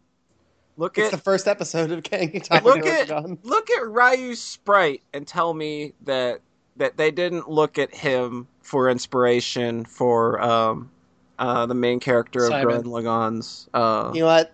There's probably a lot. Or- there may be some Dragon Quarter DNA or- in Gurren or- Lagann or thinking about it. Or Simone, if you go by the Funimation. that. Uh, Shimon! Shimon! there you go. Um, but man, that game goes full on anime by the end. It's so Um, good. But, but but before that, they introduced this fun new mechanic John was talking about in the last post, the last podcast called Absolute Defense to bosses. Um, and if you haven't been playing with the combo system properly up until this point, this is where the game stomps you in the nuts and says, "Should have been paying attention, dick nose."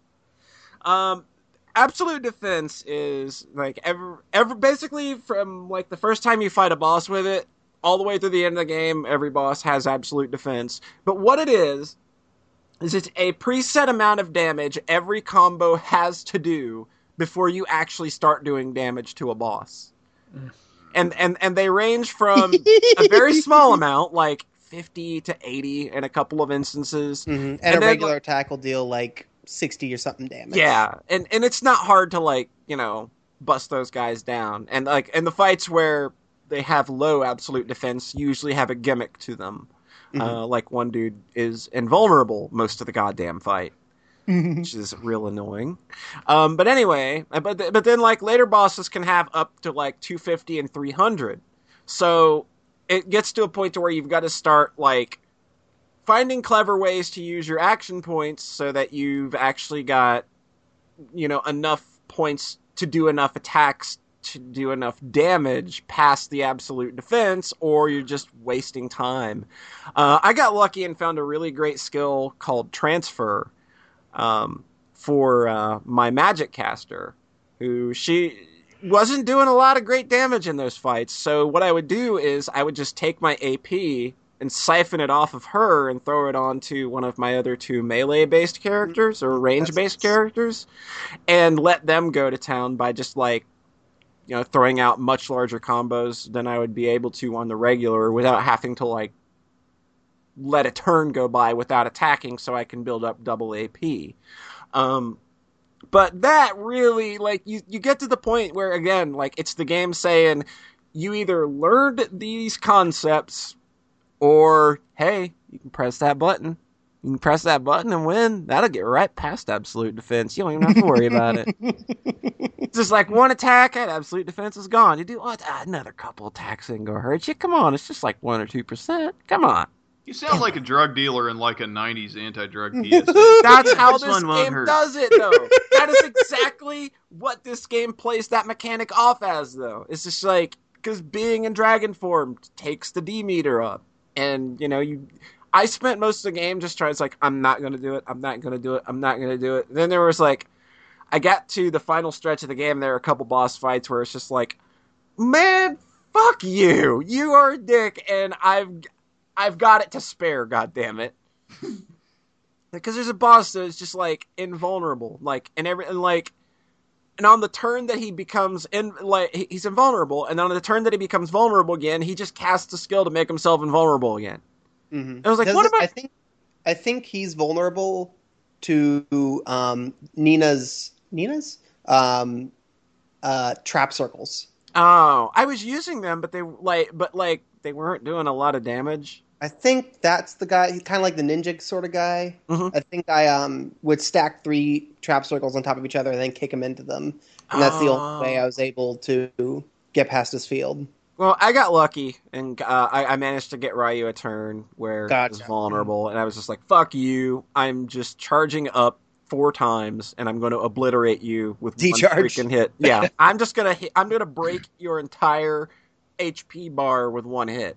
Yeah, and that's what I did. That's the way to do it. Because you can use as many of those. How you can just combo as many as much as you want, basically, on his turn, right? yeah, it's pretty much limitless, And then move anywhere on the field and move anywhere on the map. That's what the D meter does. Yeah, but it gives you this, you know, immeasurable power, but it comes at a, you know, a pretty big cost. But, Whew. uh, you know, and, and like that was the only like fight near the end of the game where I, uh, I I used it to get out of a bad situation because it was just like I couldn't figure this guy out. So it was just like, you know what? It's like two in the morning, and I want to finish this game tonight. so let's keep going Let's Uh, give him the D. let's give him the D. And then I get to the final boss, and it was just like, I look at my D meter, and it's setting at something like 23% or something. and I'm just like, you know what, dude? Get out of my fucking face. So I just like, I transformed and uh, completely annihilated the final boss without even a second thought. It was just like, whatever. I've waited all fucking game to do this. I'm doing it now. It was basically like the equivalent of a quick time event that is the final boss in lieu of an actual final boss challenge, like in Heavenly Sword or an Uncharted game or some shit. Yeah, that's basically what I uh, trivialized it into. Was a single button press.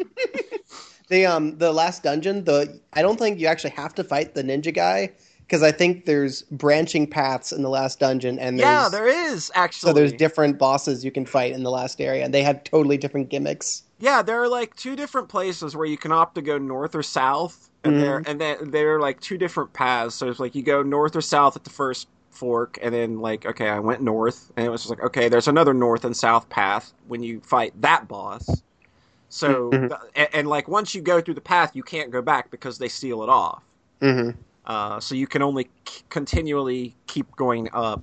Um, but Jesus Christ, yeah, that game goes full anime at the end. I, I won't, I won't, sp- I won't spoil it, but they they contextualized the D meter in a real fun way. That was just like, oh god, it, it's so good. Mm-hmm. And, and the way the, the actual game's ending itself wraps up is very sweet and just very serene, and it also leaves like a lot of things hanging in the air um, for continuous playthroughs. You Uh, know, they, they're gonna leave that D hanging. They leave the D hanging. uh, but they leave a lot of things uh, for the next playthrough, and they really tantalize you to go back for that uh, a, another playthrough on uh, another cycle, which I've Mhm. actually been doing. Uh, and like the first thing you see when when you when you start a new game plus is like five minutes of new cutscenes and it's just like wait a minute like and it's all dealing with a character who's been basically an enigma the entire ga- time you were playing the game all of a sudden you're taken back to this character's past and like that character is talking and i didn't know that character could talk what is going on here God. um, it, but like every time you beat the game, you get ranked, um, and it's determined by like a bunch of factors that are just kind of dumb that I, I don't think I'll ever fully achieve. Like, like I think you only need to be one, like like to go in, you know, like the the, the in in eighths really. So yeah, you don't like need to be a dragon quarter in order to yeah. uh, in order to get all the cutscenes. Yeah, so it's just like I finished like, and my uh, D ratio for the next uh, playthrough was like one out of fi- one out of one twenty four or one out of five twelve, I think. Uh, so I have access to a lot more areas, and I'm seeing a lot more cutscenes on a second playthrough that you don't see your first time through, which fill in a lot of gaps around the story. Um, but I don't think that even if you just play through that game once, you're missing like it's still a very well done, localized story that it, it it's just really well done, like top to bottom. Like the mechanics are really engaging. Um, it's just that's You quite get the sim- emotional thrust of the story if you play Yeah. it once. yeah, and you start getting bits and pieces of things that you might have wondered about if you want to keep exploring uh, the the scenario overlay system, is what they call it. Um, anytime you see a cutscene that's related to your D ratio being uh, as low as that it needs to be, there'll be like a little SOL symbol at the bottom of the screen, so you'll know not to skip that cutscene. I felt SOL for a lot of that game. Yeah, yeah, I think a lot of people did because they start you at like one out of eight thousand. Li- listening to you talk about this and then on the previous podcast, um, it feels like if this game had come out now, people would have received it more. Like you said, like we're used to Dark Souls now, and it's Mhm. like the mechanics of this game. It sounds like you know it's really a rewarding and challenging thing, and then just like for whatever reason, um, people was like, "This is too far out of my comfort zone. This isn't like Dragon Quest." Because I I'm not that familiar with Breath of Fire series. I tried to play the first one, and that just seemed like the most bog standard RPG. Yep. Imaginable. And, um, and something, and listening to y'all talk about this, this sounds like, oh, it turns everything on their head, and people hated it. Absolutely hated it. Yeah. It, Even now, if you Twitter search it, people will be like ragging on it. it it's did really really, well. to this day, they still hold a grudge. Yep. Yeah, the thing is, Dragon Quarter did really well critically, but it's just like with the fan base, just everybody hates it because it is so anti. Like, this game is almost like vindictive in how very against everything Breath of Fire is and was at the time that it was created. Like, it's like the producers were very sick of it. Like whether that's the idea that went behind it or not, it just felt it, it just feels very violent and like like it's very throwing itself in their face. Like this is not for you. It's Mhm. like It's like when um, people wanted Metallica to make Master of Puppets too, and they gave him Saint Anger. Yeah. Nobody wanted that. It's like first, fir- just Twitter searched it. First thing I see is I never liked Dragon Quarter either. I don't like games that cause me stress. Replying to a guy saying I gave Dragon Quarter a 5.0 in EGM with no regrets. wow. Yep. That'll show him. Uh, you're idiots. Dragon Quarter is fantastic. Yeah. And it only took me a year to finally play it. It's like it's like it's like boners gonna get around to playing that copy of Nier. I bet. Oh, I was just thinking about that, but I thought you were going to say Metal Gear Solid. Oh, I, um, I own Nier. I really want to play that after I go back to Dragon Drakengard three. I did. I, I own Nier too, but uh, We'll play it someday. he'll play it. Hopefully, it, maybe near. it's maybe it's that as good as people say, and then we'll have a Nier cast. There you go. I did start playing Nier. I'll, I'll, I'll give you that much. There you go. Uh, So like, how much stuff is in Dragon Quarter past the first playthrough though?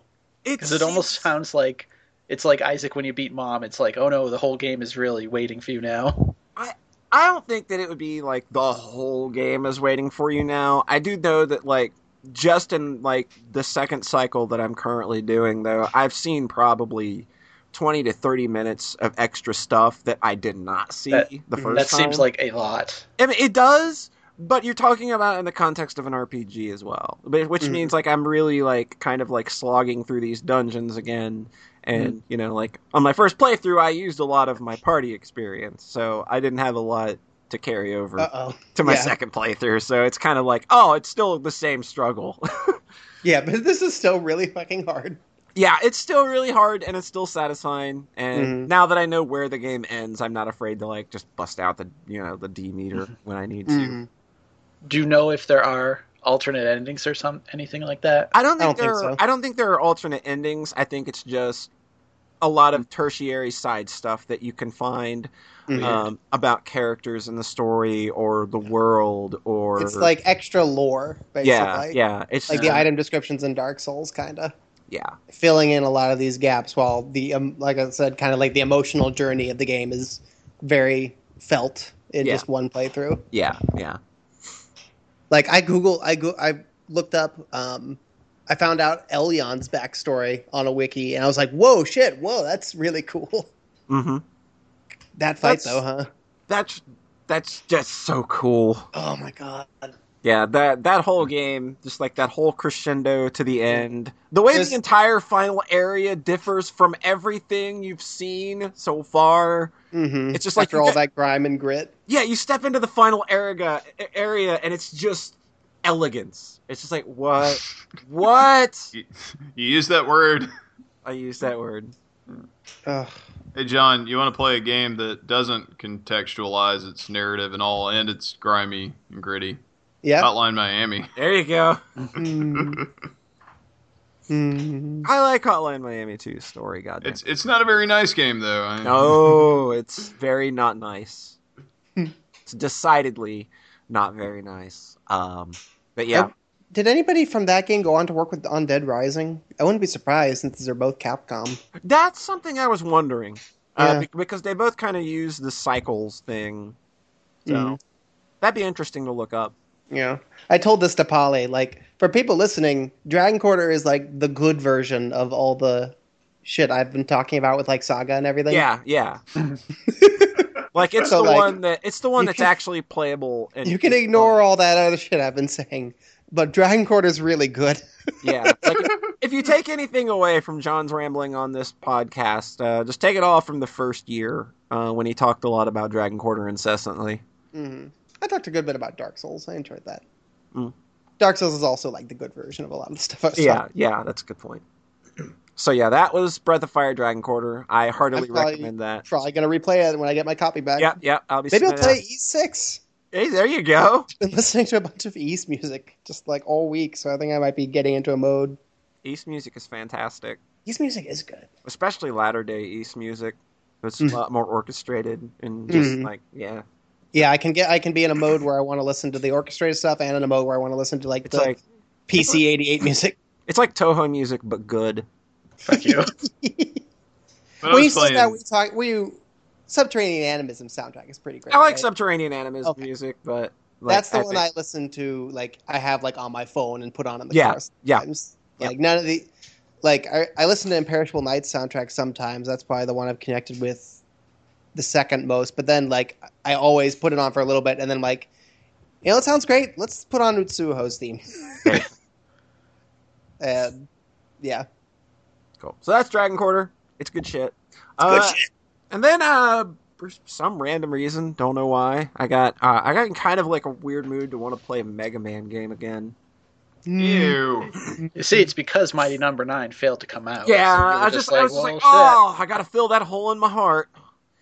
Um, but I decided to go with the X series, uh, mostly because like I had been wanting to replay uh, Mega Man X 4 uh, Mhm. for a long time. those are all my first Mega Man games as a kid. Like I got my mom actually for her birthday one year after a whole bunch of Mega Man X one and talking about Mega Man and whatnot. Um, we had gotten a PlayStation earlier, and I woke up and she had gotten me Mega Man Legends, Mega Man eight, and Mega Man X four, and set them up in a line. Those are those are fine choices. I know, right? So I like over the next couple of years, I just poured through all of them. It was great. Um, uh, but yeah, like I had wanted to replay uh, Mega Man X4 because I remembered thinking, like, man, that game looked and played fantastic, didn't it? So I went back and replayed that first, um, and I was absolutely right. That game is a slam dunk, top to bottom. Uh, I can't really find much wrong with it. Um, it's just li- like looking at that game and like it, and it, that game is still a sprite based game. This isn't like 7 and 8 where they move to 3d models and stuff.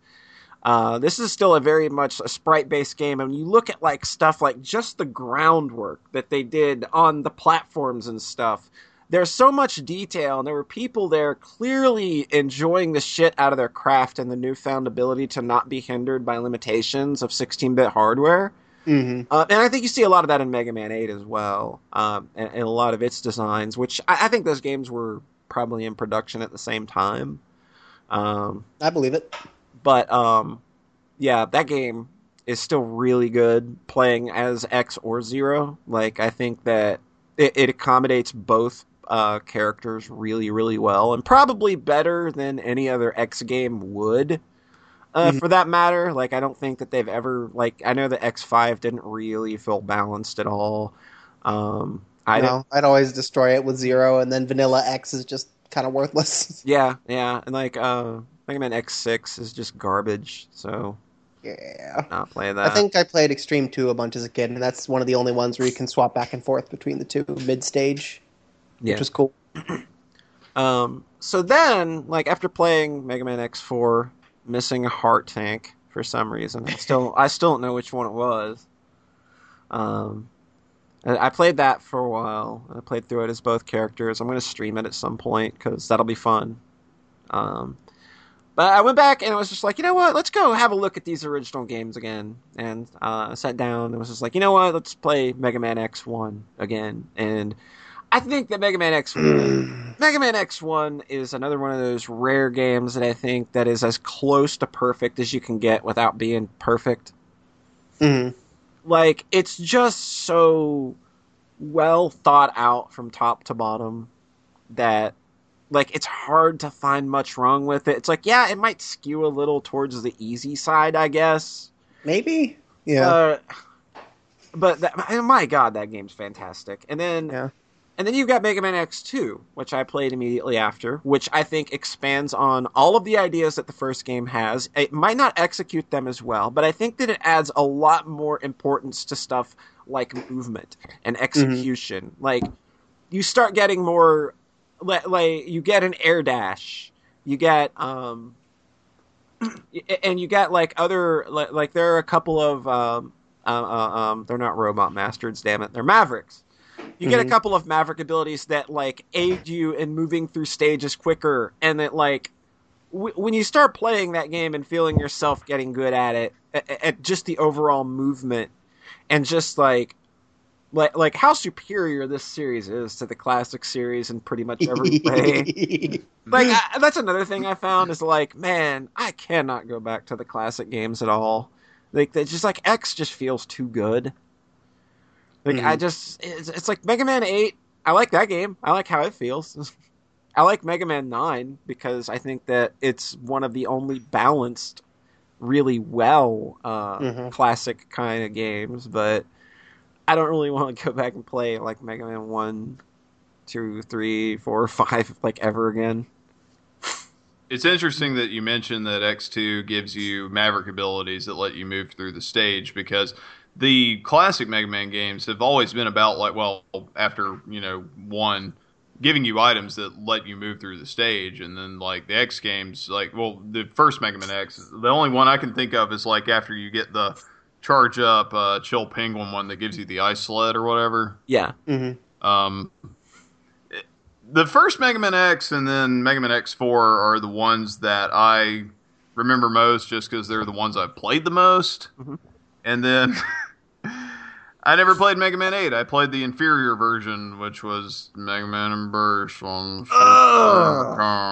That game- Fucking, That game is poop. fucking Pyro Man. It's you really push the ice wall Why into you him and he really hits the sparks. And, That game's poopy. I think and, it, Mega- and it's I think weird. It's you- like yeah. the characters are so different. It's like, oh yeah, you got this one with a double jump, but then you got one that shoots through walls, and it's like you have to go. You know, here's the thing you can't get with one or the other. It's kind of different playing um, Mega Man X Four, just like you know, uh, with you can play it with X or Zero. And it's kind of the same game. It's just the the characters, you know, deal with their situations differently. So it's not like they navigate levels fundamentally differently right, right. and Mhm. um i don't know it's mega man and bass just never really clicked for me It feels Um, really lame to be playing a Mega Man Bass level and then see a ladder you can't reach because you're playing as Mega Man. yeah that, you, you nailed it X4 much. doesn't do that. That's it. yes thank you I think I think Polly articulated X2's appeal really well because um, I feel like I think that game really clicked for me when I played it after um, watching Hide of Beast's playthrough of it because he kind of said it brings the focus in on speed, Yeah, it Um, really does. Breezing through the levels, on just moving through quickly and getting feeling really good about it. Yeah, it uh, it's it's wow. Yeah, it's fantastic. Like one and two, it's like so hard for me to want to pick between the two because I think that they both do what they do exceptionally well. And I would put Mhm. four. I would put four in that pantheon because I think that that game is a refreshed. I, I think like Mega Man X Four is a refreshed development team. Like it just Mhm. feels like because what I'm going to talk about next not Mm. so good. Mega Man X3 is poop coming out of a butt. But this is my third. This is my third review for SMPS. That game is so fucking lifeless and joyless and, and that, that got a soulless. piece that got a pc release didn't That it got a PC and a PS1 release. yes Like Bilzard Buffalo. You can look it up. Look up Bilzard Buffalo's intro on the wheel alligates wheel. uh, They spelled it Bilzard. B I L L Z A R D Buffalo. So where's lance zard Boom. Uh, yeah, I I hate everything about Mega Man X3. Everything I like, I sat down and had to play through it one evening, and it was just like the most mind-numbing experience of my life. It's just, good lord, it's so boring, and it's just like if you hit any robot master with their weakness, like every single enemy in the game does this. If you hit them with their weakness, they just jump to the other side of the screen, and then hit them again, jump to the other side. Like that's it. That's Oh, all. it sounds, that sounds like fucking uh, the Bahamut route in Contra Hard Corps, where he's he's just hopping around the whole fucking screen. And and and like. And and, and, and, and and every weakness only does two damage, so Oh. Oh. so it takes forever. Since or like all- a not speed run. Awesome, not awesome games done fucking slow. Yeah. no, not to mention, it's like this game's soundtrack is the most obnoxious, one of the most obnoxious SNES soundtracks ever. The the Billsard Buffalo music is the only one I remember for that game, and It's the only good one or decent one. It's so no. You're okay, yeah.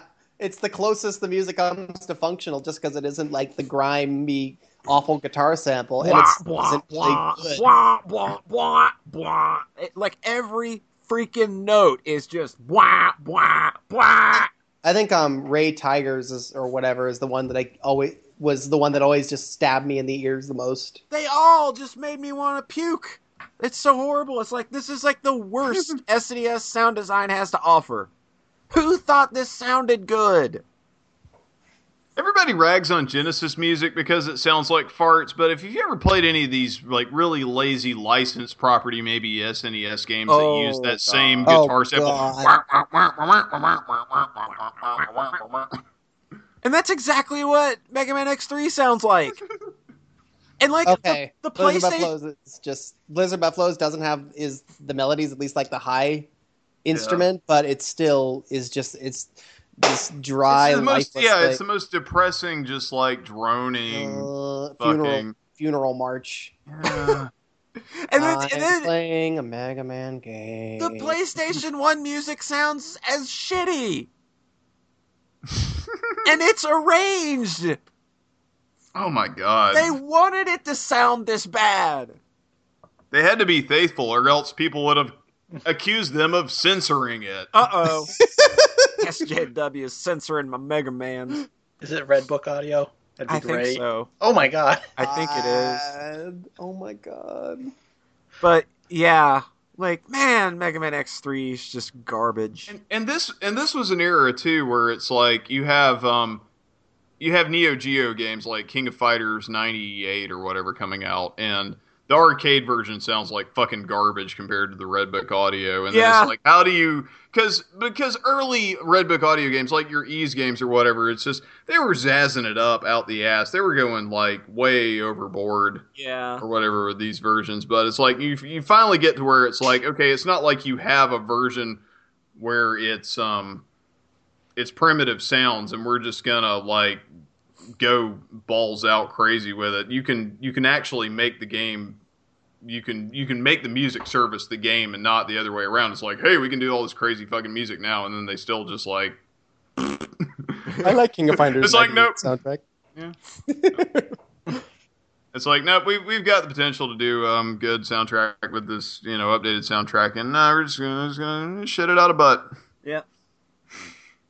But yeah, I dislike everything about Mega Man X3. It's garbage. Let's. What the fuck is the point of getting the carry armors? Like, who cares about that? Ugh. What's the point of playing at zero for like two minutes? yeah, you can't even fight bosses with him. It's just like, hey, you got to the door. It's just like, okay, I'll handle it from here. I'm like, well, what the fuck? What's the point? and you have to kill him if you want to get the Z Saber. And you and you can get like you can. There's a pink capsule, and you can only get one of the super duper power ups. Oh, although if you wait a while, then you can get all of them in the last in the second to last level. Uh, So- They kind of do the same thing with X4 though. It's like you can get the wing power up, or you can get the other power up, or you can put in the code to get the generic power up. No, there's like I two. thought diff- X Force was cool because there were two separate armors you could. do. yeah, there's two. Okay. There's two separate busters that you can get. Oh yeah, the X Five was the ones with multiple armors. X Four Yeah. was just two busters, and I think that's cool. yeah. Can you and- get a CJ Busta? And you can actually you can actually go back to that stage and enter the other capsule if you don't want the one that you got. Oh yeah, it's been a while. Like last time I tried to play X4, I played through it with X. And I was like, yeah, you know, I remember this game being really good. And I started trying to play with Zero, and it's like, Zero's a little more bullshitty. I'm gonna stop playing this now. No, it's just it's just harder. It's not it's not that bad, but it's But but definitely but the first time I played it, when I did through it with the Zero route, and I got to Sigma, I was like, Ugh, this is I'm losing I'm layers sure of my I- teeth off of this. I'm not sure I ever beat Sigma with Zero, but I did enjoy playing the game with Zero. Sigma with zero is way easier than Sigma with uh with X. Maybe I'm mixing it up. I beg to differ, but okay. Okay. X Four is a pretty hard ass final boss. Yeah, that that boss is crazy. Yeah. The um. Are you ready for your final journey? Oh god. The cutscene. I- I really like the intro to X Four too. Yeah, It gets me pumped up every time. cheesy as it is. Oh yeah, it's it, all the cutscene stuff is really cheesy, but it's a lot more like joyous than the stuff in X Five, which is lots of text boxes and whatnot. I Yeah. thought- Fucking X5. That's another Ugh. game I never finished. I loved X Five as a kid. I just played it to death a bunch because it was an X a Mega Man game. Doesn't the final set of stages come down to a fucking dice roll? Like the Enigma something- cannon, you've only got like even if you get all the parts, you've only got an eighty-five percent chance. All I did was I I just played the game every time, beating every um, Maverick, Mhm. and then I never it just played like a regular Mega Man game. If I, as long as I did that, I, I just didn't pay attention to the mechanics to that, how that worked. And even then, I think it still functions. You just get like the bad ending or something. yeah, it's a dice roll. it's pretty dumb. It's like you It's a lot better Enigma the cannon, and if the shuttle misses, like oh, you can't play as zero anymore either. Wait, so the way you're describing this sounds like the suicide mission in Mass Effect 2. It's kind of like that, yeah. it's real fucking silly. Yeah, yeah, but yeah, Mega Man X one, two, and four, fantastic. Would recommend. Stay away from three. It's poop from a butt. I don't think you ever got the chance to play eight. I wanted to tell you, Uh huh. everyone really loves that game because no one talks about it. So the people who do play it talk about it a lot. Uh huh. It's okay. Okay. That's it, it's okay. Okay. I, I might I might look up a copy at some point, but Cool. I, I'm gonna guess it's like a hundred plus dollars now. hmm Also, y'all should just know Anna built a dresser. No, not a dresser. Built a nightstand, and she did a kick-ass job. Good job. Sockscast endorsed. Polly says, "Good job." Anna says, "Thanks." If you could hear her, if you could I, hear, I I heard. okay, cool. You are I there. I heard "fuck you, rat" for some reason. yeah, that might have been part of it. fuck you,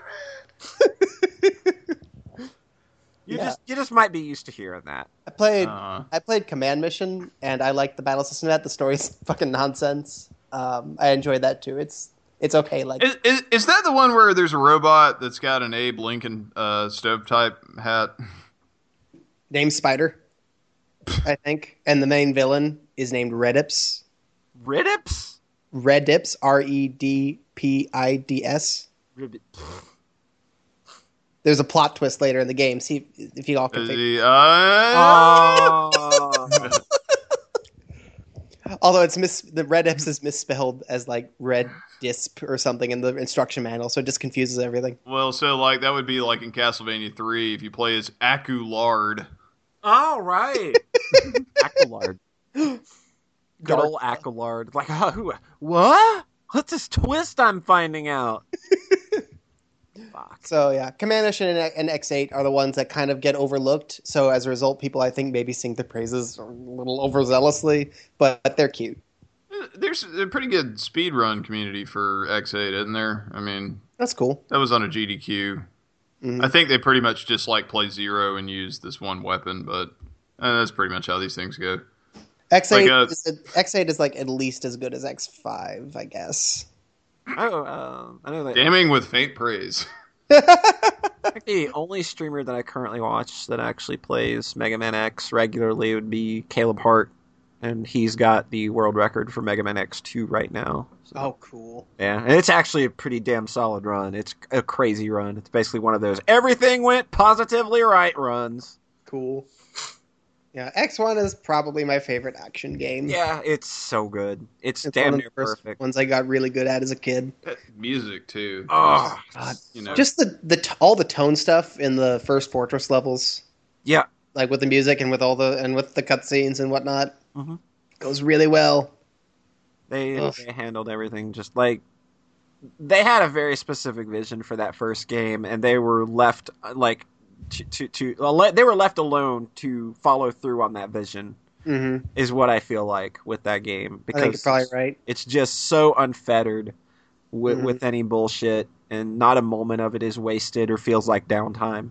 hmm They probably were finally just got trusted to make the game they wanted to make. I, I read an interview about Mega Man 2, and I found out that game had about a three month um, uh, dev, dev cycle. Yeah, it's it's pretty sloppy.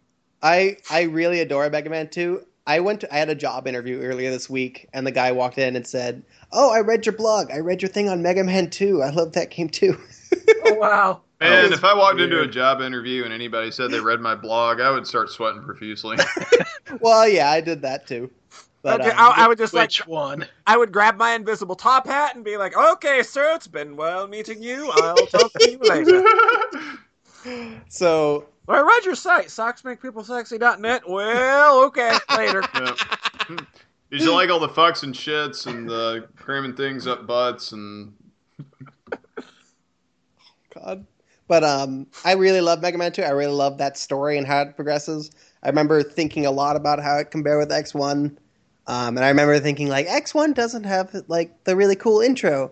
But then I realized, like, Mega Man X1 does have, like, a great story intro. It just happens at, at the end of the first stage. Yeah. They let you just play the fucking game before they do the really cool, well done cutscene, Yeah. which is classy, I think. Cool. So yeah, that was uh all the the fun Mega Man stuff that I got into. The last thing that I did was I finally got around to playing good old uh brand new classic, I guess you would call it, from good fine folks over at JoyMasher in Brazil. Uh, a game called Odallus the Dark Call.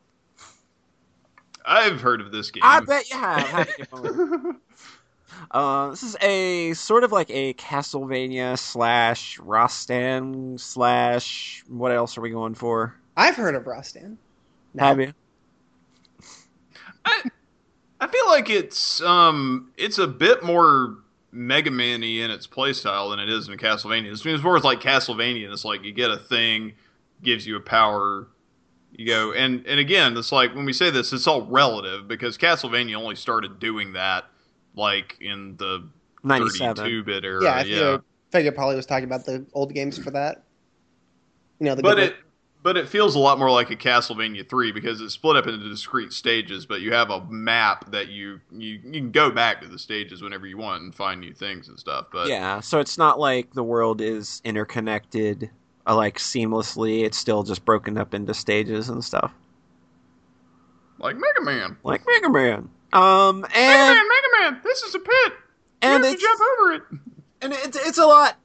I mean, it's it's got a lot of similarities as to you know like Oniken. You know, it's this very old school style game. Like they like they know what kind of games they want to make, and they're very happy with making those kinds of games. So like this has definitely got like an eight slash sixteen bit feel to it. Like the, the like all of the sprite art and stuff is just very well done, and also it's all done by one person. So that's a lot of freaking. Oh effort. god damn. Yeah, like uh, Danilo Dias did like all of the the artwork himself. Uh, so that's just nuts. Uh, and he did it all for Oniken as well, but there's just there's so much more art in this game that it's just kind of crazy. Um, so basically, like, I mean, well, like, I, I don't really know what more you say about it, other than like, you know, it's a fun little game. It's got like some backtracking to stages to go find optional power ups and stuff to, you know, progress towards the end of the game, to find paths to extra stages you might not have been to yet. Um, and you've got to find all of the stages in order to go through the final stage anyway, so it really does kind of force you to like look deeper into the stages and um, stuff like that. Uh, the reason I think that it's kind of got some Castlevania inspiration is because I think that like some of the the the the, the, the, the exploration they want you to do or some of like the puzzles they want you to solve are very obtuse and just like what what do you mean that doesn't make any sense to me at all what i just I think did. a little bit of obtuse puzzles can be like a nice little spice on it. i was stuck on a switch puzzle for 45 minutes i was stuck on a switch puzzle for 45 minutes i still don't know what the fucking switches did or how i opened the way to the key so there's there's literally a puzzle in that where you got to hit some gears like a set number of times, and there's like literally a puzzle like that in Castlevania Symphony of the Night. You have to listen to it click Yeah. like a, a different sound effect than when it regularly turns. Yeah. There's a it's like one of the one of the heart power ups is like that too, where you've got to like hit it a certain number of times, but I think you've got to get up to it before uh before it clicks back. Uh, I didn't oh shit on a timer. Yeah, this is not a game that I, this is not a game that I unfortunately felt the need to go back through and get all 100% of the items on. I I got hundred percent in my first playthrough, and um, I haven't played veteran mode yet because you know I um I played it like shortly after it came out and like hundred percented it. Um, so how do you feel about that minecart uh, part with the and um I imagine like anybody who doesn't hundred percent it, that's probably part of their fuck it, I'm done moment. In Oh, the game. wow. like the minecart part underlies a part that a, a part of this game that I ran into a lot that I think's real unfortunate is that I ended up glitching out a lot in uh, Ah, the, uh, yeah. the minecart where like like I would hit something like something would hit the minecart and it would explode, but my guy wouldn't fall off the screen like he's supposed to. He would just stand there and you can't move. Yeah, you can't progress. It's really you basically soft lock. You have to. You know, I have to kill the game. exactly.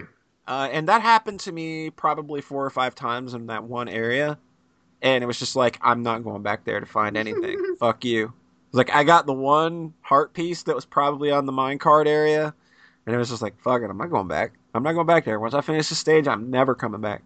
Um, but I ran into a lot of issues with this game when I don't know whether it's just like the engine that he's using. It's uh, he's using um Isn't he kind of like? It's a Unity game, isn't it? no, it's It's just like uh, just flattened into. Uh, shit. I can't remember the fucking name of it. It's He- like, he, posted like a screenshot where like somebody was complaining, oh, there's, there's another Super NES game that he made in 30 minutes, and he's like, yeah, no, and he like extrapolated into like all the layers and shit. So it's some like 3D engine that's just like flattened in the final product. I know what this damn Is it Clickteam? Click Team. Yeah, it's Clickteam, whatever that is. Clickteam Fusion or something like that. Yeah. I think It's um, Noitu Love 2 might be the same thing. yeah, and I ran into a lot of problems like where the like this game is really vertical a lot of the time.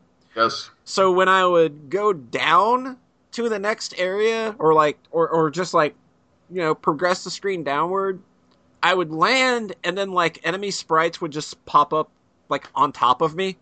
Yeah, it's like the game never knows when to scroll. Like when you're moving a, between one of these vertical areas, you'll almost like stall in the air, and then the screen will just jerk down. And it's like, okay, here's all this the enemies and shit that I didn't I got know the camera. I got the camera stuck that way once. I got. Oh my God. I got. I got the camera stuck so that it wouldn't progress. It was in one of the lower areas of. uh uh, I can't remember. I think it was Aqueducts too. Um, but yeah, like I got the camera stuck. So, like I ran into a lot of real unfortunate bugs with this game. I don't think it's a terrible game. Uh, I think that for what it is, it's pretty fun. Um, it's it's got really fun boss fights. It's yeah, it's got a lot of the same stuff that I really liked about Oniken. Yeah. Really, you know, it's just In like I- fact, playing Odallus made me go back and play Oniken because Oniken was one of those where I was like, eh, I'm not really caring about this that much. I mean, I played Shadow of the Ninja on the NES. I'm kind of Right. familiar with jankier like platforming ninja games or whatever. But right, um, right. Odallus made me go back and appreciate Oniken more, but uh, the part of where the um, Odallus kind of falls apart for me, I mean, other than the aforementioned glitchiness, is like the boss fights. I feel like are more contingent on your ability to tank them and get them dead before they do the same for you. In Oniken, you didn't really have a choice. You kind of had to recognize a pattern, but Yeah. it's, it was also kind of contingent on luck and getting to it with, mo- with enough health and in Oniken, like some of the bosses just don't have patterns that make any kind of good sense. Um, Yeah. Or or you can see what pattern they're doing, but you're not equipped with the tools in the engine to be able to dodge them in a way you would in a lot of old school games that are based on pattern recognition and execution. Yeah, yeah. Um, Especially in the last fucking boss run gauntlet stage. Oh wow, yeah. Those fights actually, I found some patterns, but I was definitely kind of like, well, I'm just hoping my heart stock holds out. Yep. Um, uh, it's still a spectacle though, and I still think that like you know like the work done on those final fights is pretty fun, but uh, might want to have eight hearts before you go in there. Yeah. Um, I used whatever gems I had to buy more fucking life medallions yeah, yeah, before going into the final.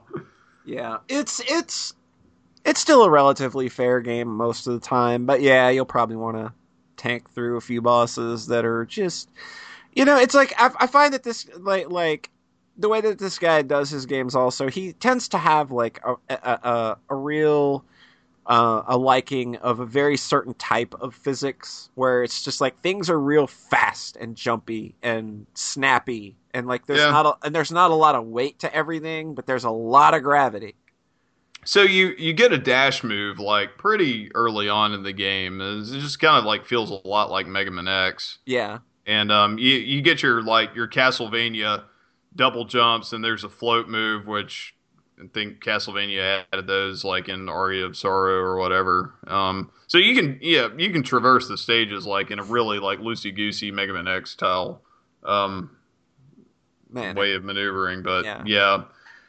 it um with the I don't know with the some of the clunkiness with the vertical motion and stuff when in what you know looks a lot like a um like Castlevania three or whatever it's or, or, or more like Castlevania four really it's like talking about the size of the sprites here Yeah, and stuff it's yeah. one of those games it's like you look at it and be like oh this looks like an NES game but it really like plays more like a 16 or even 32 bit game Yeah, yeah.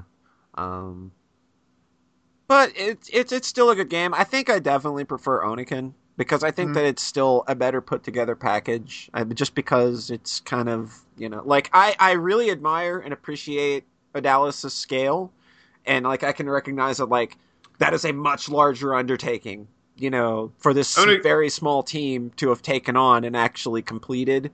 especially- Oniken looks like it has more of a singular vision. Like it's like, okay, we want to make a fucking um, B grade NES like Shatterhand or uh, Shadow of the Ninja or whatever. absolutely absolutely and they do that like amazingly well while letting you be chased by a, a robot panda bear. Polar bear. polar bear yes. Polar- Yes, that is one of my favorite boss fights in any game ever because it's so dumb. And that was very and and when i interviewed him i was very much i was like you know that's like the best thing ever.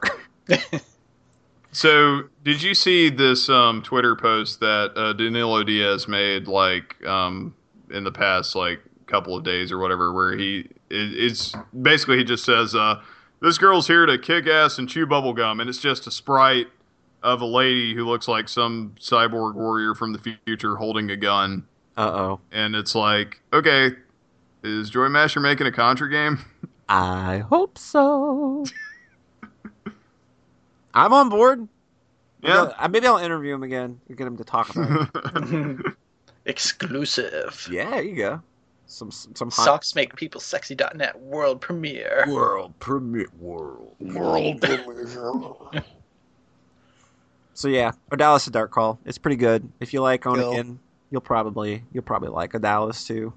Um, Cool. so that's all I've been into. Hey, Rhett, Woo! how you go? How's it going?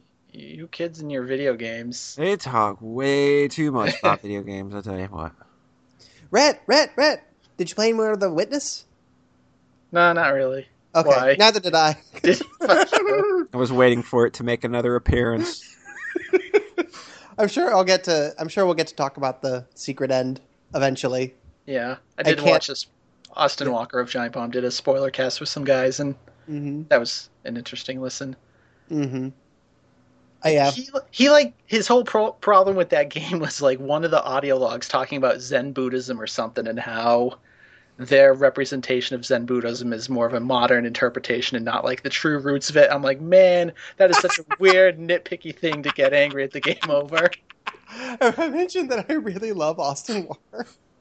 But that this- was a really weird thing to be like angry over. It's pretty, sh- it's pretty shitty. I think that's pretty. Sh- I think that's representative of some of the games. So what you been doing, Rhett? Uh, I've not played many video games that are not The Binding of Isaac Uh oh. because I've still been Somebody's Marching along. somebody's marching back. Somebody's doing the salty run back to Finishing real platinum god. Isaac post-it notes. How close are you to real platinum god? I mean, I don't have the Lost unlocked yet, so basically zero percent Oh, because no. that's everything. that's basically Lost. yeah. yeah. But like, I do have four or five characters with the post-it note done on hard now, Nice. and that's including the new stuff. That's good. Like, I had another boss rush and hush run last night. Yeah, last night. First item room quad shot. Fantastic. Second item room spoon bender.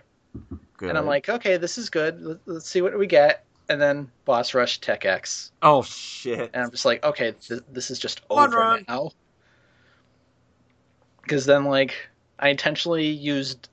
There's that item that will dupe an item, so you get two of them. Yeah. So I intentionally used that on like a blue mushroom to make my shot speed slower. Oh, So the I see. lasers Yeah. just fucking ripped through Hush like nothing I've ever seen before. And I was so sad I couldn't get a Mega Satan key Oh, damn. because I'm like, oh, I need him, and I even then like would just do it just to fucking kill him because I didn't even need Hush on that playthrough. But I'm like, I will not get hit doing this. Yeah, that's so that, like that's so nuts and broken right there. Yeah.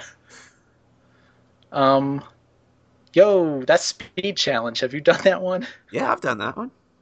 I finished that one when it wasn't fixed. Oh my god. I finished No. that one. I finished that when it was like way harder.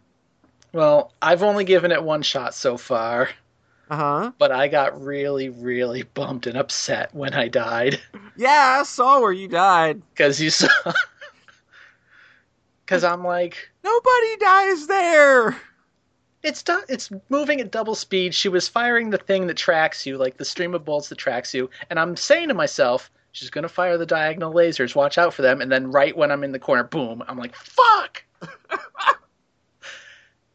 Because my second item room was Ipecac, Oh, so that it went from well, this is totally fucked. I'll do this later too. Oh shit, I have to try now because I might actually be able to do it. And I got that close and died, and I wanted to cry because my heart was beating so fast. Yeah. Too bad. That, too bad that goes to Satan though. Wait, does it? No, I'm just fucking with you. Yeah, I know what the icons mean. It goes to the heart, and I'm like, I'm gonna do this on my first try. I'm gonna do this on my first try. Don't. Oh fuck! I, I, I did it on my seventh or eighth, but it was way harder back then because they Isaac didn't have any kind of boost to his. That's speed. crazy. I Yeah. don't know. It was positively not. Yeah, so for for people who don't, yeah, this speed challenge is just the game at double speed now, Yeah. but you have to beat it within 16 minutes. Yeah. and it's just it's a way of playing that you're just not used to because it's so much faster. You just Yeah. gotta react way harder.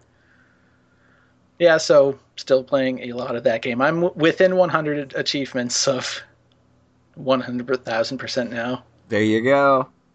Some of those new items are fucking crazy. They really are. It's like just like, the, go ahead, break it. the Lilith stuff, I think in particular, like yeah. getting Incubus on another character. Is so great. broken. I got triple shot Incubus Ipecac in What? greed mode. One run. So I'm just firing six Ipe- Ipecac shots at once. So like, yep, okay. And then there's that other one that just bounces around the room with like damaging aura. Yeah. He's like ridiculous. yeah. He's totally broken. yeah. And then Maw of the Void seems Oh, as yeah. well. Yeah, Maw of the Void used to be real exploitable, but they kind of Used to be. It seems pretty good. uh, they nerfed its ability to spawn black hearts. Yeah. yeah. I they did notice I wasn't getting a ton of those, but it still does so much damage. Oh wow! Like when it first came out, like it was just like spitting out black hearts like almost every other enemy. That's pretty great. It was kind of dumb. There's that other one.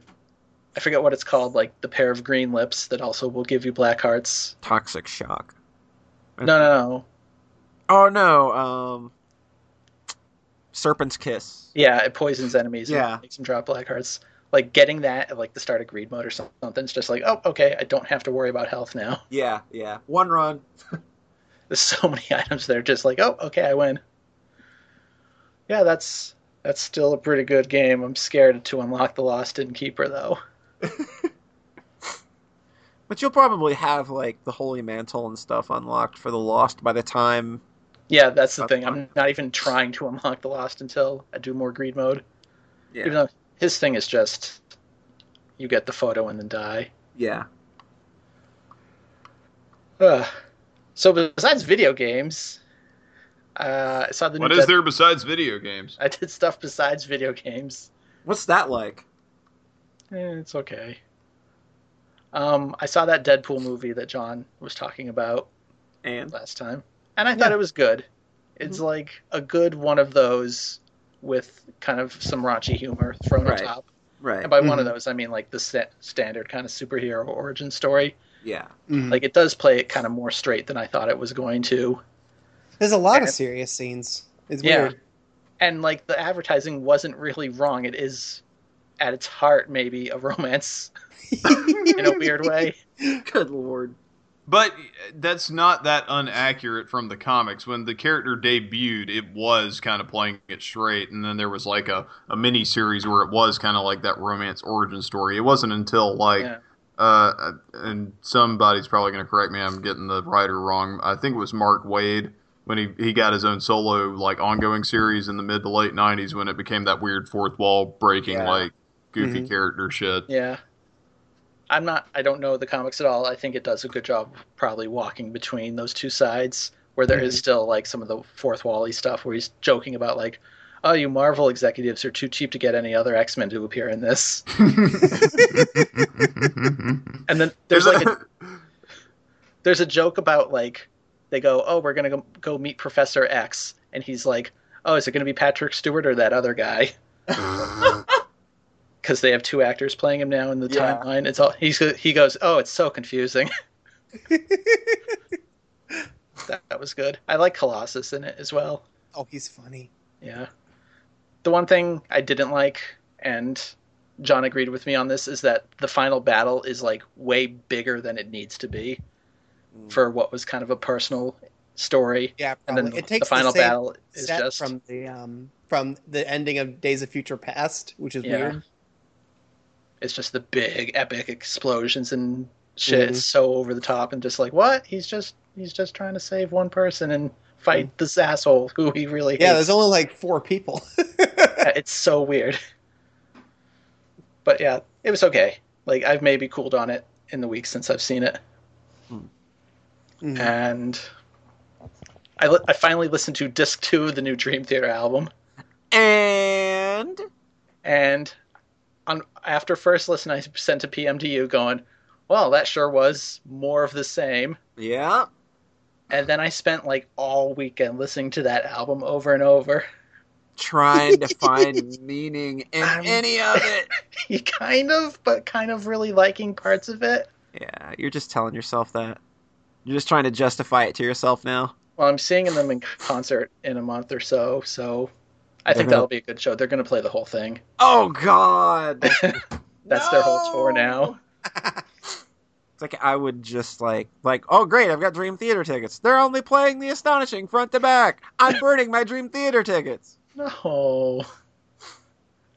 I mean, that'll be a fun show when you're really 110% focused on them, and yeah. They'll Oh, probably yeah, have a whole big fun. production going behind it. Like, I have to read the lyric booklet to actually figure out what the fuck happened in the story. It's a real.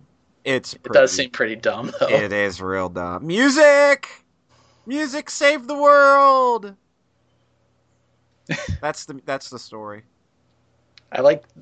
There's that one song on the second disc that ends with the scream. That's the best one. it's this weird moment where like all the music cuts out and it's just James like ah, like Yeah. it. it it's one of the few moments that really makes an impression your first listen where you're like, whoa, what?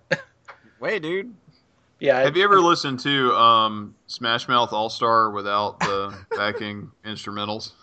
no, but that sounds terrifying. Somebody once told me.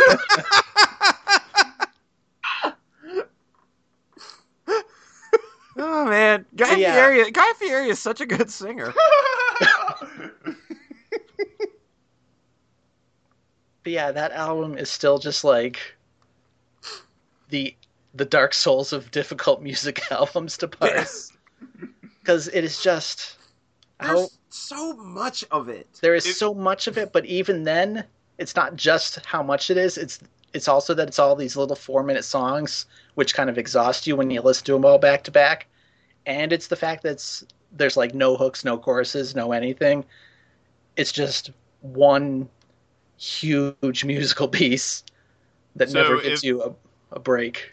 If it's the Dark them- Souls of albums, um, if you get to a point in the song that you don't comprehend, do you have to rewind to the beginning of the track? to, the, Sure. to the last bonfire? You lose all Well, of your that's- progress. I listen to this album and I go, I just don't quite get it, and I just restart the whole thing.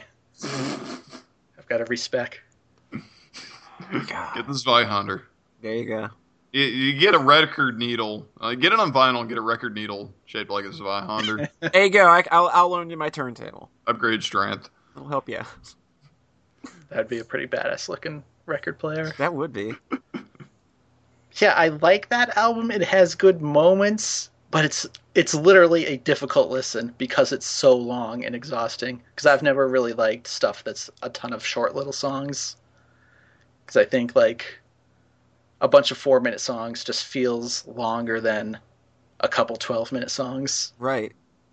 And, And it's like and it's like none of the songs are really all that different. It's all Yeah. writing the same pretty much vibe the whole time. Mhm. I mean, I tried to make a little shorter playlist that was about an hour long and just like the more metal songs. And like, it's more listenable, but it's like still kind of the same, and like there's no connective tissue between it, so Yeah. it's tricky. I don't know. It's it's way more interesting than the last album, though. Well, yeah, about anything is more interesting. A toothache is more interesting than the Dream Theater album.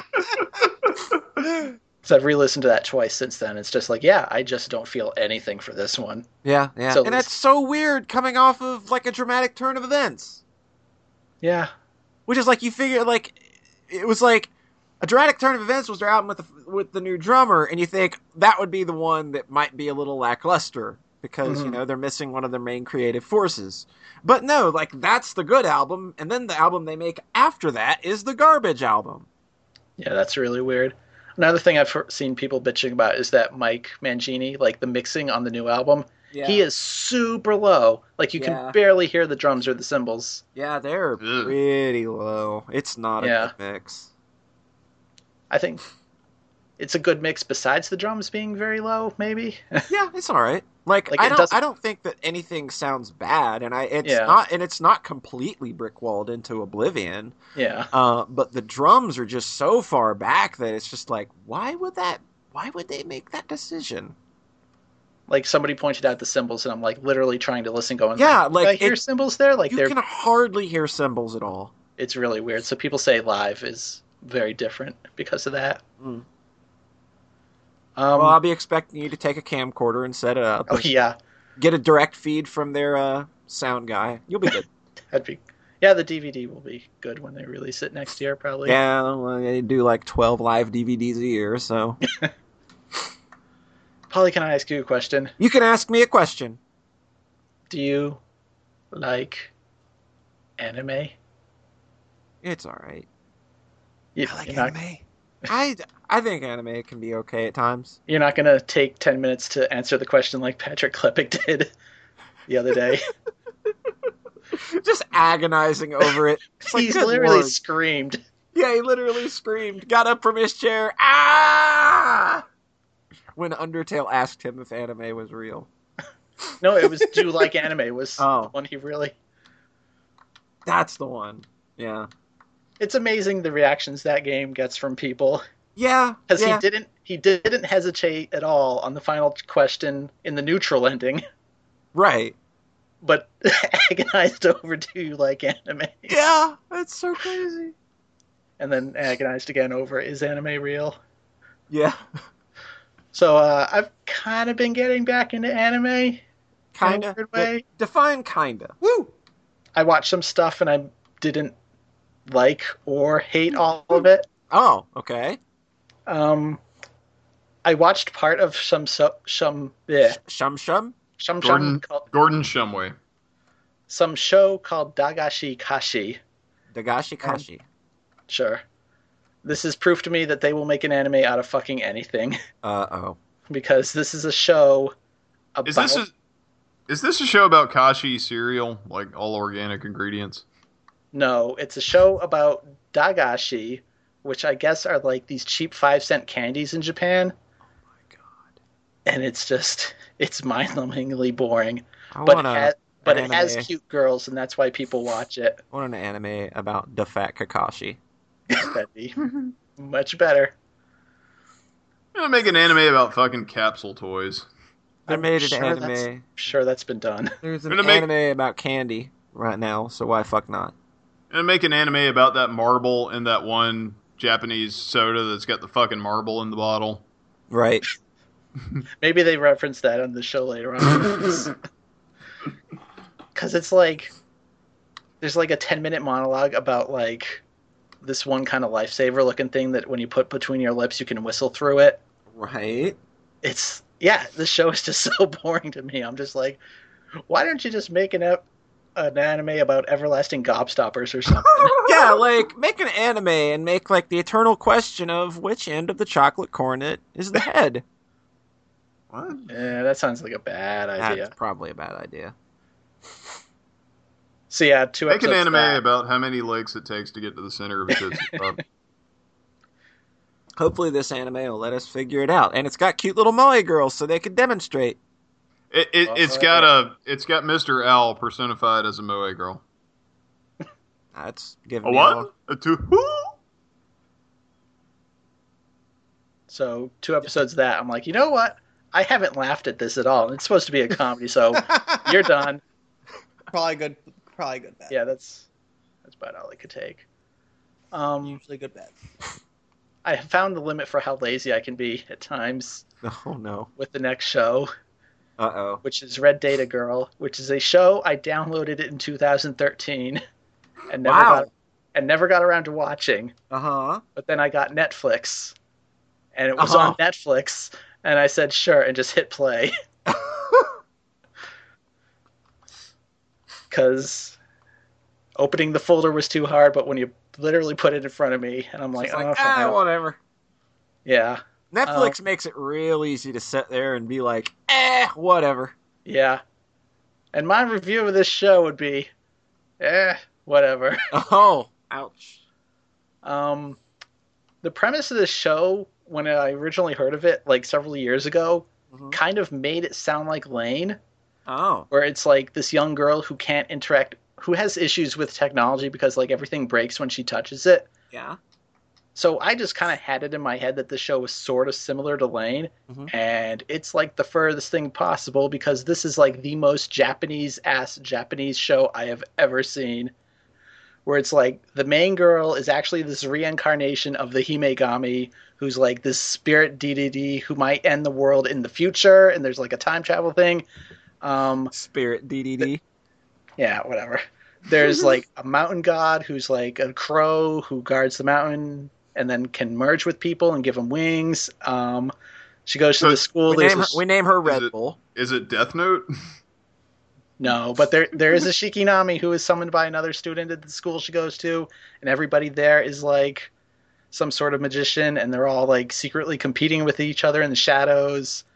And there's like one guy with like the big Japanese staff with like rings on it, and he hits the hits it into the ground and like, oh no ten sen whoa, he's like casting mantras and shit. It's oh just my like god. so this is, and then they literally like don't bring up the she breaks technology stuff when she touches it until like the second to last episode again. What? Like it's in episode one and eleven or something.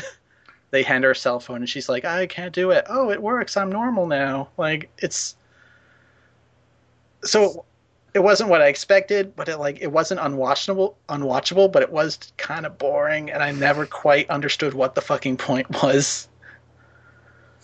Was it slice of life or were there battles or? Drama slash i mean there are some battles like drama slash romance maybe? I don't know. It's sounds dumb? i can't believe i watched all of it, it It was, sounds like an anime that was made to show to white people, be like, "This is what anime is." Like it has to hit a bullet list of shit that anime has. maybe i don't know it's just it was so weird like it's so so steeped in japanese like culture and stuff because then like they're traveling between different planes of reality and they're like being spirited away and stuff Ah, and then there's like an a, anime. there's a drag yeah It's, like how do you even localize something like that? i don't know It just sounds like a localization nightmare waiting to happen. They just say, you know, just do a direct translation because the only people who are going to put through this shit are Giant four weebs. weebs. Yeah, Like Sayara. Sayar would love this show. Nah, just not really. Um, not so not then, enough idol girls for him. no, definitely not enough idol girls. Um, and then I finally watched a show I liked, Oh, which was called Gate, and I held off on this show for a while because it has literally like the exact same premise from a show I watched a few years ago, that I didn't like. Uh huh. So I'm like, wow, they're just remaking that again. But like when you actually watch them, they handle the premise totally differently. But the premise of each show, the other one is called Outbreak Company. Um, the premise is that a portal to another world that's like D and D fantasy, like elves and dragons and shit, has opened in Japan, of course. Mm. And in both shows, the Japanese military sends an otaku over to sort things out Because that makes sense. because that Yeah. makes sense. So, and then wh- where they differ is that in in Outbreak Company, they open up a school to teach the people there about anime and manga so that they can import it and control their culture through the power of anime. And it's really fucking stupid. Yeah. So this show doesn't do that. In this show, the gate opens and a bunch of like orcs and dragons and shit come pouring out and start killing people, and then then the Japanese military mobilizes and just fucking wipes them out. Oh, well, okay. Oh, jeez. Yeah, So it's like Shadowrun. I, I kind of heard there was a bit of a weird sort of nationalist streak Yeah, to this show. Yeah, it's kind of oh, uncomfortable. yeah. Okay. So then the Japanese army responds and goes through the gate and continues to fucking annihilate the armies of the people on the other side of the gate. oh no. I bet I know where this is going. and I almost started to think like, is this like a weird Middle Eastern parallel? Because right away, then they're talking about like they have refugee camps set up. They've Oh. killed like all the local leaders of government. Like the kings are dead, and the, it. But then it kind of doesn't go in that direction. It's more like. Oh man, the Japanese army is so cool and strong, and they Oh, they're no. the heroes that saved everybody. Oh no. So that aspect, it's That not sounds great. pretty uncomfortable. But this is also a show where they shoot a dragon with a rocket launcher. so it's also really dumb and stupid. So it's like, yeah, I at can get into that. I can get Uh-huh. into that. Yeah, it's not like America doesn't have tons of like military porn shows. yeah. Yeah. So this is definitely a military porn show, but also with like anime girls and stuff. Like one of the girls is this thousand-year-old death god with a giant scythe. And there is one scene where she just fucking goes to town on some military guys. And it's not the most violent scene I've ever seen in terms of gore, because Elfen Lied will always hold that crown. Right. That's one of the But in terms of like brutality and impact, it's definitely up there. Yikes. Just like holy fuck! And this was the hot springs episode Oh, wow. where things went very badly. Sounds like it. That is not a time at a hot springs that I would call a good time. No, yeah, it's it kind of reminds me of Code Geass in where it's just like a crowd pleaser show because it's throwing so much shit at the screen. Oh, yeah. Just kind of like something for everybody. Yeah. And the fan service, like, is way toned down to, compared to most anime these days, where it's not like every girl's getting naked and shit and boobs. Like, it's it's restrained to a point in that degree. That's good. So, so there's boobs every five seconds as opposed No. to two seconds. It's restraint. Yeah. And unfortunately, they did the thing where they aired 12 episodes and then took a season off and aired the second 12. right. and we're currently in the middle of that second 12 so I thought oh i'll just watch the first season and then stop oh. and No. there's like literally nothing resolved in the middle there Mm. Oh, good. it's like oh great now i've got to wait like a month for the second end season to end oh, you poor baby. I know. You and your first world problem. Anna's, Anna's still agonizing because um, the third, the whole third part of the second season of Durarara is out, but there's no dub yet. It's been like two or three months since the since the finished. oh it, fi- did it finish oh i should watch that now yeah, it's been a month and a half since it's finished, and now there's and there's still no dub for poor Anna. If I it's had- anything like Baccano, I could watch the dub and I'm still not going to know what's going on. Baccano dub is so good though Oh, It is Ba- good, but- is kind of like Baccano, but it's a little less. It's a little harder to follow because it's Yeah. a lot more characters and longer. A lot more harder to follow. I had the opposite problem as Anna, where I go, "Oh, Durarara season two is up on Netflix." Oh, it's dub only. Fuck that. But yeah, Gate is pretty interesting. It's not amazing, but it's a fun time. cool. So, so is this show very scandalous What do you mean? because it's a gate? Gate, gate's a oh, scandal. God, It's, every, everything's a scandal is a gate. It's the Gate It's- Well, it does seem to have like- some pretty weird politics. So you know, if there was a controversy about that, it would be the Gate Gate. I swear the president in the show for America kind of looks like a Donald Trump. Uh,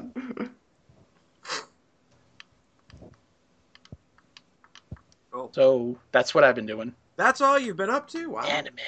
Anime. You silly kids and your little anime. John. what have I been up to? Wiggle butt fire. Wiggle wiggle. This is um, John Shantathire because when she crouches, she wiggles her butt. Boing, boing. I noticed that looking at while watching a, looking at a long play while you're talking about it. Like, oh yeah, this sure is what Oops. you are saying. Yep. What have been doing, John? Make it snappy. All right, what have I been doing? All right, let's do this. I think probably the two biggest things. Um, I watched all of Haibane Renmei with Anna. That's a damn good show. It's a damn good show. I, I was watching it for the second time, but I hadn't seen it in ages. Right, right. That show's really beautiful. Uh, From like not only just from like I think a message standpoint and and and characters and story and themes, but just visually, like Mhm. I don't think I've seen another show quite as striking as uh, Mhm. Haibane Renmei. Abe. God. So it's so visually striking. Oh my god. Yeah, it's just it's one of those just like um fantasy anime shows that's just very subdued and really heavy on character and theme and has a really intensely symbolic beautiful ending that leaves you kind of shivering and teary. and it never like bothers to answer those questions that most people who want immediate gratification you Mhm. know like it doesn't answer stuff like you know what is beyond the wall you know like you Mhm. don't need to know like Mhm. that's not the point of the show at all it's just symbolic Yeah. Like the I guess like when I tried to tell Anna what the show is, I was like, "Oh, it's about a bunch of angels stuck in purgatory." But that it never like even explicitly says anything to that effect that it is No. about angels in there purgatory. are there are a lot of of of, of theories about why you know Mhm. the, the angels are there Mm. you know, and if it is purgatory. Like a lot of people think that it has to do like with people who committed suicide. You know, Mhm. like if you committed suicide, that's where you go. And you Mhm. know, earning your wings represents the ability to go over the wall at some point. Mhm. That's kind of what I yeah we grasped a lot of that stuff, especially with um at least certainly for Reki's character. And Yeah. Yeah. So it's Mhm. all about it's a lot of stuff about death. It's a lot of stuff about depression. Oh yeah, it's crushing. depression and it is just yeah it's kind of the best like my favorite kind of anime And just like- like, a lot of themes of like being left behind uh, Mm-hmm. and and dealing with loss, and it's a lot of really tough things that like when you look at the art for the show, it's like wow, it's real pretty. I'm gonna watch this, and then it's like ooh, this is Mm-hmm. yeah i didn't expect show. and i didn't re- i didn't realize and anna didn't remember i certainly didn't expect just how heavy that show can be yeah, like i thought it was i remember it being very chill and subdued because it's not like it's not Code Geass. It's not throwing shit everywhere. Um, but it's Jesus, yeah. It's it's the kind of anime that just like I said, is just kind of my favorite kind of anime. Like Utena or Lain or Wolf's Rain or um, Princess Mononoke, just all that the stuff that just sits real heavy on your heart in a good way. yeah, yeah. I, I think John would like. Um, have, have you ever seen Moribito? No, I haven't. I've heard of it. Like it's a it's Vaguely. a fantasy thing, but it's not like. Um, I mean, it's like kind of subdued fantasy, like sort of Lord of the Ringsy, but it's not about like there's dragon ass fucking dragons everywhere. It's just like no, it's like more of a spirit world thing. We have this quest we've got to go deal with, but it's not like we got to destroy the ultimate evil. It's like more of a subdued thing. I, I Cool. you know might want to check it out. It's from 2007. Wasn't that the best year for anime like ever? Yeah. I believe I watched Moribito on. That's- Uh, That's not 1998. yeah, I watched Moribito on uh, Boner's recommendation, I believe. Cool. Yeah, it was pretty good. Cool. I, I've been kind of wanting to watch something that I haven't seen with Anna because then there's no like weird pressure on Anna. Like I'm where I'm sitting next to her, like, oh, is she gonna like it? Is she gonna like it? Oh, I hope she likes it because Oh, I love yeah. it. Yeah. And I and I try not to give off that, you know, effect, but you know it's there. Oh, and Uh, Balsa which is is, what- a fantastic lead character, by the way. Balsa Mm. is so good. If there's any two other shows I kind of want to share with Anne at some point, it's probably Wolf's Rain and Evangelion. But those are, whew, John, you should just watch ones. anime with your with your hands down your pants with a beer and just be like, huh, yeah, all right. I don't care if you like it or not. right, whatever. Let's see. I think our favorite shows we watched together are um, Baccano, Durara, um, Princess Tutu, Ouran High School Host Club.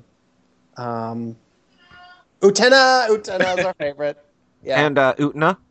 Uh, no, I said Utena. Leave me alone. I'm trying to. I I'm trying to do right by you, Polly. I'm trying to do right by you. I, I saw that Ouran is on Netflix. I'll probably watch that very soon. go. And Anne and I have probably watched Ouran through like, like, 15 times or I something. watched I watched the the first episode But of we that. just It's really a girl. Click. it's okay. Yeah, I get, I get you, I get you. Okay, yeah, that, yeah, but uh, Here's something you don't know about me, John. yeah, I don't like anime. Aw. Anna just called from across the room. Problematic fave about Ouran. Wait, does it get better? Oh, Ouran's so good. Ouran's Okay. so funny. Because uh, Yeah. yeah, the description on Netflix was the basically, but she's really a or he's Oh, really no, a she, and I'm like, oh, Actually, God. I think Ouran probably has the worst Netflix summary like of all time. yeah, it's terrible. It Is it better? represent the Is, at all. is it Something better about- than the description of the Wizard of Oz? It's like a girl, like a, a girl goes to a land, a foreign land, and kills the first person she sees, and then teams up with a gang to kill again. Yeah, yeah. The description is like running a gigolo is a great way to make money for a high school boy. The problem is isn't- he's a she. this is Oh not my a God, movie. This is not a show about. Uh, there actually there is um. I I don't know how to nav. I can't really navigate the politics with um.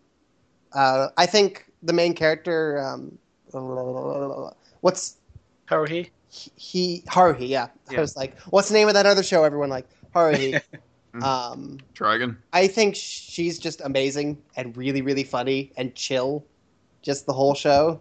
Um, so I, I think how they navigate gender there is pretty okay. They're, um, her dad is a um, is um, a drag queen, and he's in like two Oh. episodes, and those are the Great.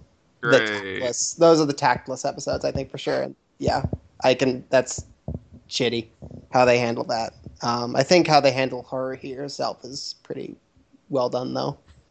Um, so I don't want to make excuses for that chunk of the show at all. Um, but besides that, eh, I really like Ouran High School Host Club a lot. Um, but wait, where were we? You're wrapping up Haibane Renmei. Okay, I really like anime. Um, Okay. Friday Red May is really good. Yep. All right, I think that's it. Okay. And uh, not for everything I did. Obviously, I have much more to talk about there. oh boy, Um, I finally figured out TurboGrafx 16 emulation. it's not that really hard to do. No, it's not. But Magic Engine, which is like the big one, I think, costs money, and I was just like, "Fuck you." Yeah, Yeah. what- I That's never where I've understood that. yeah. So then I was then I was like, I guess I can never ever use Magic Engine until I realized that I- I'm emulating anyway. So I just stole Magic Engine, There you go. and it's like, oh, this isn't actually that morally complicated. no, it's, It's it's already, I- I'm already a sinner. I'm already going to hell here. exactly. Hey, I've So- got legal backups right here. There. I've got the originals.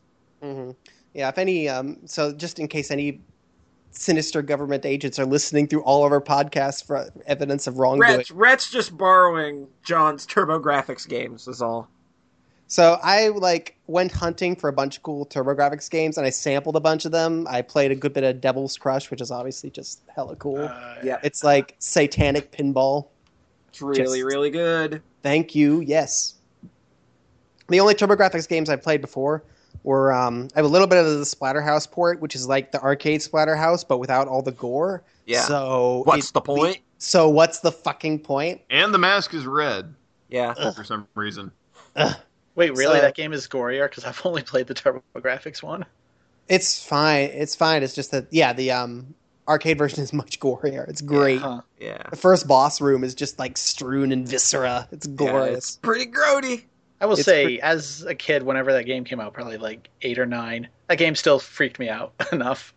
That and like Abadox. Yeah. um, and I played, obvi- um, but then the, I played two TurboGrafx 16 games: Castlevania Rondo of Blood, which is the best Castlevania game, and um, You're wrong, but okay. oh, well, which one do you like better? Anything but Rondo of Blood, I feel like that game's overrated. But go ahead. I think your face is overrated. Um, He doesn't like anime, so I'm gonna come Fair. down there and Rondo of Blood is overrated. That's you. gonna suplex you into a pile of That's poop. you. Don't worry, Boner. I'll give you his address. All right. Um, and then you fight Not death on Castlevania top of, three like, is all I'm saying. You oh fuck you and Castlevania three. That, Ca- Rondo of Blood is like a good version of Castlevania I three. like Rondo of Butt. God. God, Dracula's curse. What does that have to fucking do with it? Whatever. You know what? You fight death on top of like a boat mast, and if he hits you, then you fall and you fall down into the water and like scrolls down with you. Oh, fall and takes away your safety nets. There's no net under the. I'm not talking about any fucking safety nets. You know, fucking whatever. the game is the Mega Man X to Castlevania. Like, shit, man. That game's real good. And I also played Gate of Thunder, which is fantastic. Gate Uh, of Thunder's real good. It's so fast, Yes. and that that soundtrack really works. It it talk about Red Book. That It's Sit- Red Book that the fucking tutorial. works. yep. Oh, It, it, John, I just, I just want to say, um, when I reviewed Odallus, the Dark Call on Steam, um, Mhm. I think I made like a sideways swipe at Rondo of Blood, just like you know, it's like the kind of game that this was going for if that game was actually good. And then an anonymous person commented on it, says like, uh, "Yeah, I, I agree with your view of Odallus, but I think you're wrong about Rondo of Blood not being good." and um, now I'm wondering if that was you. No, it wasn't me. I'm, I'm, I'm you said. I you. remember I'm- when you. I went to a stream and said that I just finished Dracula X for the SNES, and you were like, "That's a bad game," and I was like, "Yep, thumbs up there about her." Actually, I Um, think Freezing Inferno likes that, likes Dracula X for this That's- SNES. That's fine. I saw one person who's like, I like the aesthetics of Dracula X better than Rondo Blood. okay, that's fine. We can be agree to disagree about who's right and who's wrong, and you are wrong about Dracula X. But we all know that Gate of Thunder is really good, right? Sure, Cool. I haven't played it. Oh, okay. Gate of Thunder is real good. I want to play Lords of Thunder at some point, and I just want to actually play Gate of Thunder again because that game I haven't played in ages actually. Um, so I downloaded a bunch of TurboGrafx games, and I wanted to. Um, I beat Bonk's Adventure. That's a really fun Woo. platformer. It's really cute. I really It like is. it. I played the first half or so of um, Bonk's Revenge before realizing it had limited continues, unlike Yeah. the first game. And I think it's a lot better. It feels kind of tighter, and the animations and sprite work is better, is nicer. The um, stages are a little more interesting. I think they're less, they're less flat, kind of Yeah, yeah. The first game stages are pretty, um, straightforward. yeah, flat and straightforward. Not super great. yeah. Do you know when Bonk's Adventure came out? Like ninety, Like ninety one one. No, 91. 89 maybe. Jeez. Oh, Well, because I thought you said eighty-one, and I was like, what? no, it's not that early. But basically, Yeah, it definitely, eighty-nine. Damn. that definitely predated Super Mario World. Then Yeah. Yeah. And I think Polly's that's- Polly's talked about how like one of her biggest moments was when you see that huge bullet bill Mhm. Yeah. in Super Mario World, and the, like Bonk's Adventure was kind of that game for me, where it's like, oh my god, I've never seen like big expressive sprites like this before. Yeah, when you get to like that first boss, Yeah, Yeah, the bosses in that game are huge. That And- game was still- kind of a big deal coming off the NES, but there were few. I knew of like one person um, growing up that had Yeah. TurboGrafx and Yeah. had that game, and then it's like when you see all the NES, like like you said, the Bullet Bill in uh, Super Mario World, it's like wow, this is okay. This is like 16-bit ass 16-bit game. Yeah. Mhm. hmm And the TurboGrafx couldn't do parallax backgrounds either, so Oh, oh that would. What, that what- wasn't it? Wasn't it something where it was like the the main processor was 16-bit, but the graphics processor was actually 8-bit? something like that. Yeah. yeah, it's a funny thing when you find out years later, oh, TurboGrafx hmm. 16 was actually kind of a lie, like Jaguar was. Yeah, yeah. Before You find out later, bits don't matter for shit. Yeah. God, couldn't didn't some NES games do parallax? Yeah. like Crisis Force and Mega It Man had to be. It had to be specifically coded, and like, from what I understand, it was a pain in the ass to do, so they didn't do it a lot. Yeah, Gotcha. Metal Storm does it too. Yeah. You know, Mm, For- Metal For a second there, though, when when John was saying, "Didn't some NES games do it?" Like Crisis, I thought you meant Crysis, like the shooter, and I thought an NES version of that would be really funny. no, I meant Crisis. Crisis Force. But yeah, Bonk's Adventure is really cute. Bonk's Revenge looks even cuter. Um, and then I kind of dabbled with a number of other TurboGrafx games, like um, The third Bonk Legendary game's kind bad. Yeah, I've heard that. I figured I I, don't really like it at all. I figured I'd just kind of rest after Bonk's Bonk's Revenge. Yeah. Yeah, I kind of fell off those as well around then. There's the Super Nintendo one. I don't remember if it was any good. Uh, It was all right. hmm Not the best thing in the world, but hmm Kind of, I think there were NES remixes of the first game, NES and Game Boy remixes of the first game. Oh, yeah. Net, net, um, ugh, not Natsume, Hudson. They're they don't sound a little alike. No, not even close. I was like, they were a lot more generous than Sega because they put their games out on the competitor system. Yeah. Actually, there's a TurboGrafx version of Fantasy Zone though, Yep. oh, that's funny. which I guess is the one didn't- I had as a kid, and I'm just like, oh, I had no. So I had no idea for like 20 years that was a Sega system. There's Yeah. also a, a TurboGrafx version of Altered Beast. Oh, Really? weird. I don't, I don't have that one. I think it's actually worse than the Genesis version. Wouldn't surprise me. Um, so if I think I think Rhett gave me a few suggestions like Parasol Stars, which was the Yeah. actual Bubble Bobble follow up. Yeah. And Psychosis, which you're right, looks very aesthetic. So yeah, like literally no one besides me will recommend that game because it's not actually very good. But it's just a, a game that freaked me out as a kid because it's so atmospheric for a so you shooter. have TurboGrafx? Oh yeah, I've like I've almost a lot of games at There's a least. TurboGrafx, a 3DO, and a Jaguar. I don't have the Jaguar anymore. Oh, Actually, I, that's don't- right. I technically don't have the Jaguar or 3DO anymore, but I have, still have some games. Right. That's that's really cool. Um, but yeah, I think if I keep up on the spree, um, there's the compile. Um, Spriggan is a compile shmup, so those are Oh yeah, Blazing Lasers as well Blazing Lasers, Super is amazing. Airzonk. you said. Lasers. Yeah, it has a different name in Japan. I don't know what it is though. And the Legendary Axe. was- Blazing good lasers. Yeah, that's probably it. and you guys call me racist. Uh, what? What That's about? that's what how about- they say English words. Yeah. Wait. What about was what he said was racist, Brett? God. Katakana, come on. So TurboGrafx is real cool, and I I'm just kind of starting to realize that again. So There's a reason I never reviewed every shmup for it because there's too damn many. Yeah. It's it's like every every second game on the TG16 is uh is, is a shmup. Mhm. And this is the follow up, to, and this was the PC Engine in Japan, and the follow up to the PC 88 and the PC 98, Yeah. which I spent a ton more time looking into because I was a big part of like my retro Japanese PC games kick. I, Yeah. yeah, I, I, I didn't I didn't make the connection that those um systems were all an NEC joint. hmm Yeah. Um, maybe that's why I was mixing, maybe that's why I was mixing it up with Natsume. So um, how is how is the state of Turbo Duo emulation? Um, I haven't Like, tried any CD thing. games on it. Um, all the uh, regular game. all the 16 games I've pl- tried have been worked great. But yeah, I might try. I have Gate of Thunder on my Wii, which I actually have hooked up, so I might play it that way, or I could try getting it working on uh, Magic Engine. Cool. Um, what else? I played a shit ton of um, Rastan, I guess not really a shit ton, but a little bit. I got to stage four. Uh huh. Um, that game's really neat. It's pretty It- good. Yeah, it's I like, like it.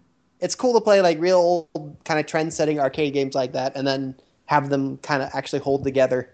And now play Volgar the Viking for a better version of that. No, I mean it's just it's just neat and kind of cute and fun to play. oh, actually, it, it really is. I really like Rastan. like that. That's still.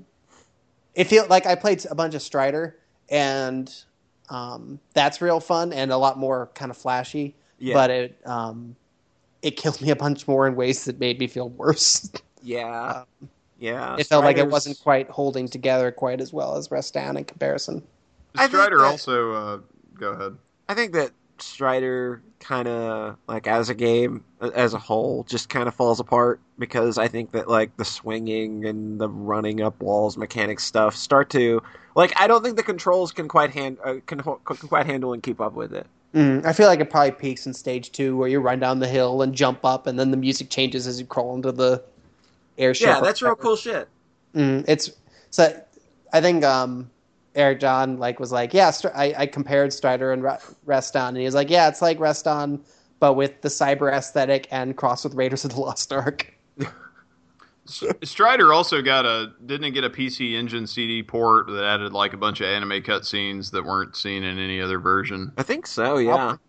Cool. and and also um, uh, Zero Wing got a PC Engine port that was Yep. um, had anime cutscenes that had nothing to do with cats or all your base or belong to us or any of that shit, which was added to the Mega Drive version, which no cutscenes whatsoever were even seen in the arcade version. No. Weird. so Those games are and- weird. There- There's Oh, probably an alternate that's what I universe thinking. somewhere. I was mixing it up with Snatcher, oh, What? Strider and Snatcher. Well, they oh sound Oh the same. God. They're not the same game though. No, they're not. There's probably an alternate universe somewhere where PC Engine got more popular than Super Nintendo or Sega Genesis, and that's that's the console everybody talks about when they say, "Oh yeah, remember those those Sixteen. those 2D games that yeah," and then the like the PC games that those consoles couldn't have run, but they say it looks just like a PC Engine. Mm. Air, Like- Air John, it seems like today it seems like the Super Nintendo. Um, the idea is that the Super Nintendo soundly trounced the competition, and then I talked to some people who were like actually around in that time, and they said that it felt pretty even yeah. with the Genesis. I didn't have a Genesis. Super Nintendo growing up. I was a Genesis kid all the way, but I had an NES before then. Gotcha. It's Yeah, definitely yeah. weird because it's like Genesis was leading until I think the Saturn came out and Sega kind of moved Yeah. and then And then the 32X. yeah, Mm. but it's just like say Nintendo waited an extra year to get into the next generation, so I think in that time the SNES pulled ahead of the Yeah. With the FF6 'cause- and Chrono Trigger, and yeah, part of it's probably just how much people love 16-bit RPGs. Well, and- you look you Yeah. look at um you look at Genesis games that were out in like '89, and they're just like watered down arcade ports, like Altered Beast on the Genesis. Who the fuck wants to play that? And then the SNES comes out, and you got your Super Mario World, you got your you know your your better Street Fighter port on the home consoles. Um, and then you know I, I think Genesis didn't really hit its stride until like you, you know you had your Sonic Two, Sonic, and then Sonic Three and Knuckles. Your your Mhm. like your Rocket Knights, Rage. Streets of Rage Two, Castlevania Bloodlines, uh, Contra Mhm. Hard Corps. I think a lot of those first games with like Streets of Rage, Sonic One, um, Ghouls and Ghosts, and some of the a lot more of the Sega stuff. I think those are really solid. I think that probably is sort of what set Sega going in a really good way moving forward. Yeah. Like I think feel like so- games like Sonic Two and even you know Streets of Rage Two and whatnot are the ones that get held up a lot today. But a Those lot of first the magic games- is there yeah. from the beginning. Like like like Green Dog on the Genesis. Who the fuck remembers that? You know, those were the things coming out early. And it's like, and then Super Nintendo comes out and it's like, nah, nah, this is 16-bit era. You you had a 16-bit console a couple of years before. Nobody oh, and really Phantasy like. Star too. Oh Jeez. yeah, fantasy. The yeah, one of the more boring Phantasy Star games. We've Uh, talked. I don't. about I can't Star. actually. I can't actually tell you that you're wrong yet about that one. So we'll, we'll get back to that. but Phantasy I'm- Star Four. Phantasy Yeah. Star Four. we- Yeah, That game's pretty good. no secret as to um, Where our allegiances lie. Exactly. yeah, like Chrono Trigger, Final Fantasy three. Out of my fucking face. But yeah, I think the the Super Nintendo had to come out swinging because PC Engine and Genesis had been doing it for a couple of years beforehand. hmm And they had Sonic the Hedgehog, and they had. Bonk. Did they have Streets of Rage by then? Probably. Yeah. Streets of Rage one. was- Yeah. Um. So yeah, Kid Chameleon, Ugh. the Strider port on Genesis. I played a. I played um, a bunch more Final Fantasy Tactics. That Like, game's it's real good. good. Oh, Real good. I right Did you now. beat him? No. So I heard you ran into my good pal Wiegraf. yeah, I got to that fight and then got and then I was just like, oh fuck. Did he introduce you to World Revolution? No, he didn't. He just. Oh, is it the one? No, he just hit me with lightning stab twice and killed me. Oh, okay. I'll probably just go into knight form and see if I can get it. I'm a monk right now, so I'll probably go into knight and see if that is good. Yeah, I finally got a ninja on my team. ninjas are cool. Ninjas are cool. Ninjas Uh-huh. are awesome when you give them equipped sword from a knight Mm-hmm. because Oh, then, they can, then they can dual wield knight class swords and fuck shit up. cool. But yeah, Or you dupe I don't- I don't have any times cast- throw it. I don't have any casters. Just for whatever reason, Oh. I think I got it. I think someone said like, "Oh, black mages aren't good," and then I was like, "Oh, well, fuck." No, black mages are pretty good. Okay, yeah. I think I think I'm having a good. It's there's only like five characters in a team. You're gonna want to get you some casters, and you're gonna want to learn to use the the. T- you're gonna learn to use the turn order screen. So like when you go in to cast a spell, like when you're on the the the page where you're getting ready to cast, Mhm. Oh, I've been using that. hit right. Like just hit right and thumb over, and it'll tell you if you're gonna get your turn before the person you're trying to attack is going to attack. Oh, oh, that sounds really helpful. Um, yeah, there any a lot of people I see play that game don't use that feature, and they constantly miss spells. And I'm like, just hit right. Hmm. Is there any way to know if I will be able to hit somebody with my attack if I move to a specific place before moving there and then being stuck there? No, Okay, so only just, the Fire Emblem games actually got that right. okay. Like they show that they show your entire movement range, and then they'll also show in red squares like where you will be able to attack if you move to that spot. that makes so much sense. Um, I want to say Sui Suikoden Tactics also kind of did the same thing. Yeah, but and nobody- the advan- and well, and the Advance Wars games, but that's not a RPG. It's mm-hmm. Yeah. I've never played Advance Wars. That's cool. Advance Wars is awesome. j- Cool. I play can just- play Advance start pl- the first game, right? play Advance Wars two. The first game's kind of too primitive, and then Yeah. Advance Wars Days of Ruin is Not very good. Days of Ruin is the Nah. grim dark one, right? It's decent, I guess. But two is like if you only play one in your life, play Advance Wars two. I don't like Dual Strike at all Okay. because they have Dual Strike missions where you've got to conduct campaigns on the top and bottom screen at the same time, and I just can't do it. Nintendo DS gimmicks, That's basically all it was. drawing satanic symbols in Advance Wars Castlevania DS. Dawn of Sorrow. Yeah. Did anybody play Lost Magic? Did that game because that game just vanished? It was like a launch DS game where you draw the symbols to cast your spells in like a strategy type thing, Wow. and no I, one else played it. I know what you're talking about, but I've never Uh-huh. played it. I think I got to the final boss and quit. It was it was hard, but and just funny because that brought that up, and that game just vanished from the world. Um, yeah, Final Fantasy Tactics is real good and real hard, but I will I will power through. You'll I got persevere. I got I got stuck for a couple like four or five days on the um fight a little bit before that with the guy's sister when she's introduced in the other guy with the hell and heaven magic. Oh, oh, Rafa and Malak. Yeah, the the fight where they're introduced is really fucking tough. It's brutal. Are you taking any time to like level up at all? yeah, I've, doing I've some- gone backwards and done. I've some- gone backwards and done some random encounters. Yeah, you'll I do feel like- get your party up a little bit. I, I, usually listening- like for the first two or three chapters of that game. Like I usually make sure everybody has the item command, if that might help you any. Oh yeah, I've been doing that. Um, I got Agrias has her holy knight level maxed out, so she's the only one without item because I just swapped her to a knight. Um, Yeah. and gave holy sword, so she's the only one without item. Um, and then I've got a ninja and a monk, and my two generic guys were master geomancy basically because I really liked geomancy. Geomancy has limited use. Okay, damn. It's I mean like like a lot of the geomancy spells have cool side effects, but Mhm. you've got to like rely on dice rolls for those effects to hit, And then the damage isn't hot either. and the damage is not so good. Yeah. So, but they dealt. They actually dealt really good physical damage for that point. So, Yeah. And I enjoyed that. Um, but now I've got a ninja and a monk, and I've got and um, what's his face, Ramza. He's a monk, and then I've got um, gun guy and Agrias. Cool. So You should- Mustadio. You should Mustadio. get somebody towards calculator Okay. because they're real dumb. Calculators are so stupid. Probably probably Mustadio since he's just my chemist right now, and he's learned everything. I have everyone can use X potion now, so that feels good.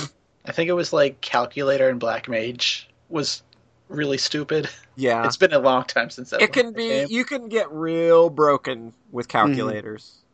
Yeah, I'm not too worried about like fucking up my builds or whatnot because I know that some of those leader characters like Orlandu are kind of broken Yeah. You So- can't really you can't really fuck it up because there's nothing that like because you I can mean, grind. Yeah, you just get But more you points. could get stuck if you don't have multiple save files. Yeah, yeah, yeah, I yeah. have been making multiple save files. Good.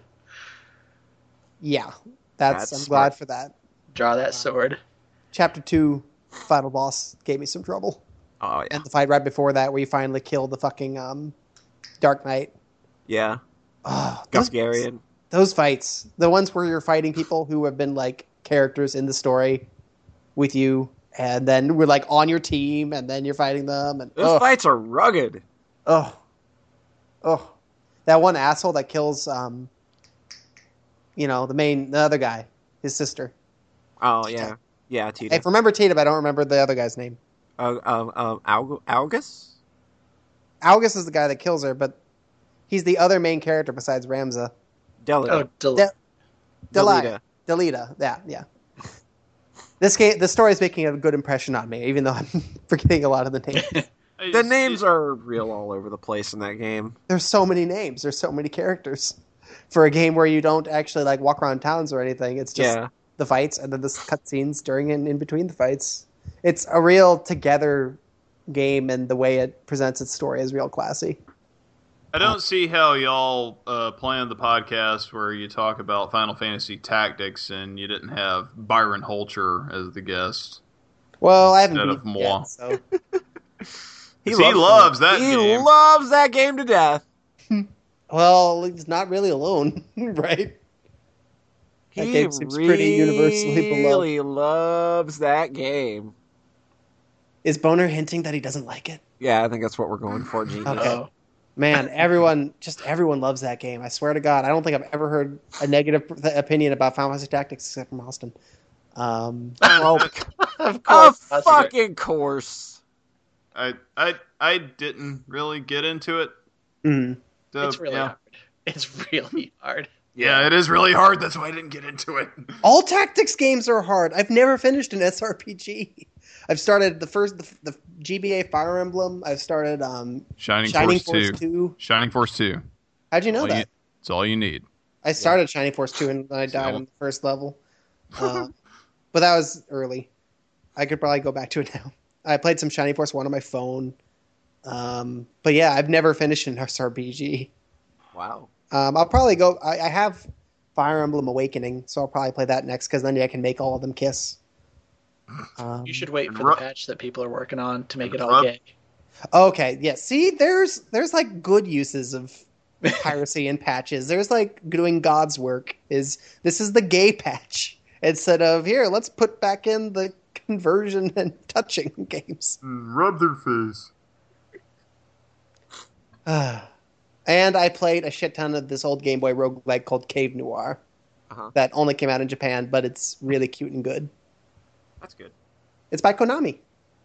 Wow. It's like it's the kind of thing that would be like really hot shit now if it made because roguelikes are hot shit. yeah, because that's kind of the thing now. Yeah. And as someone who's played a shit ton of modern roguelikes, this game feels very tight and modern.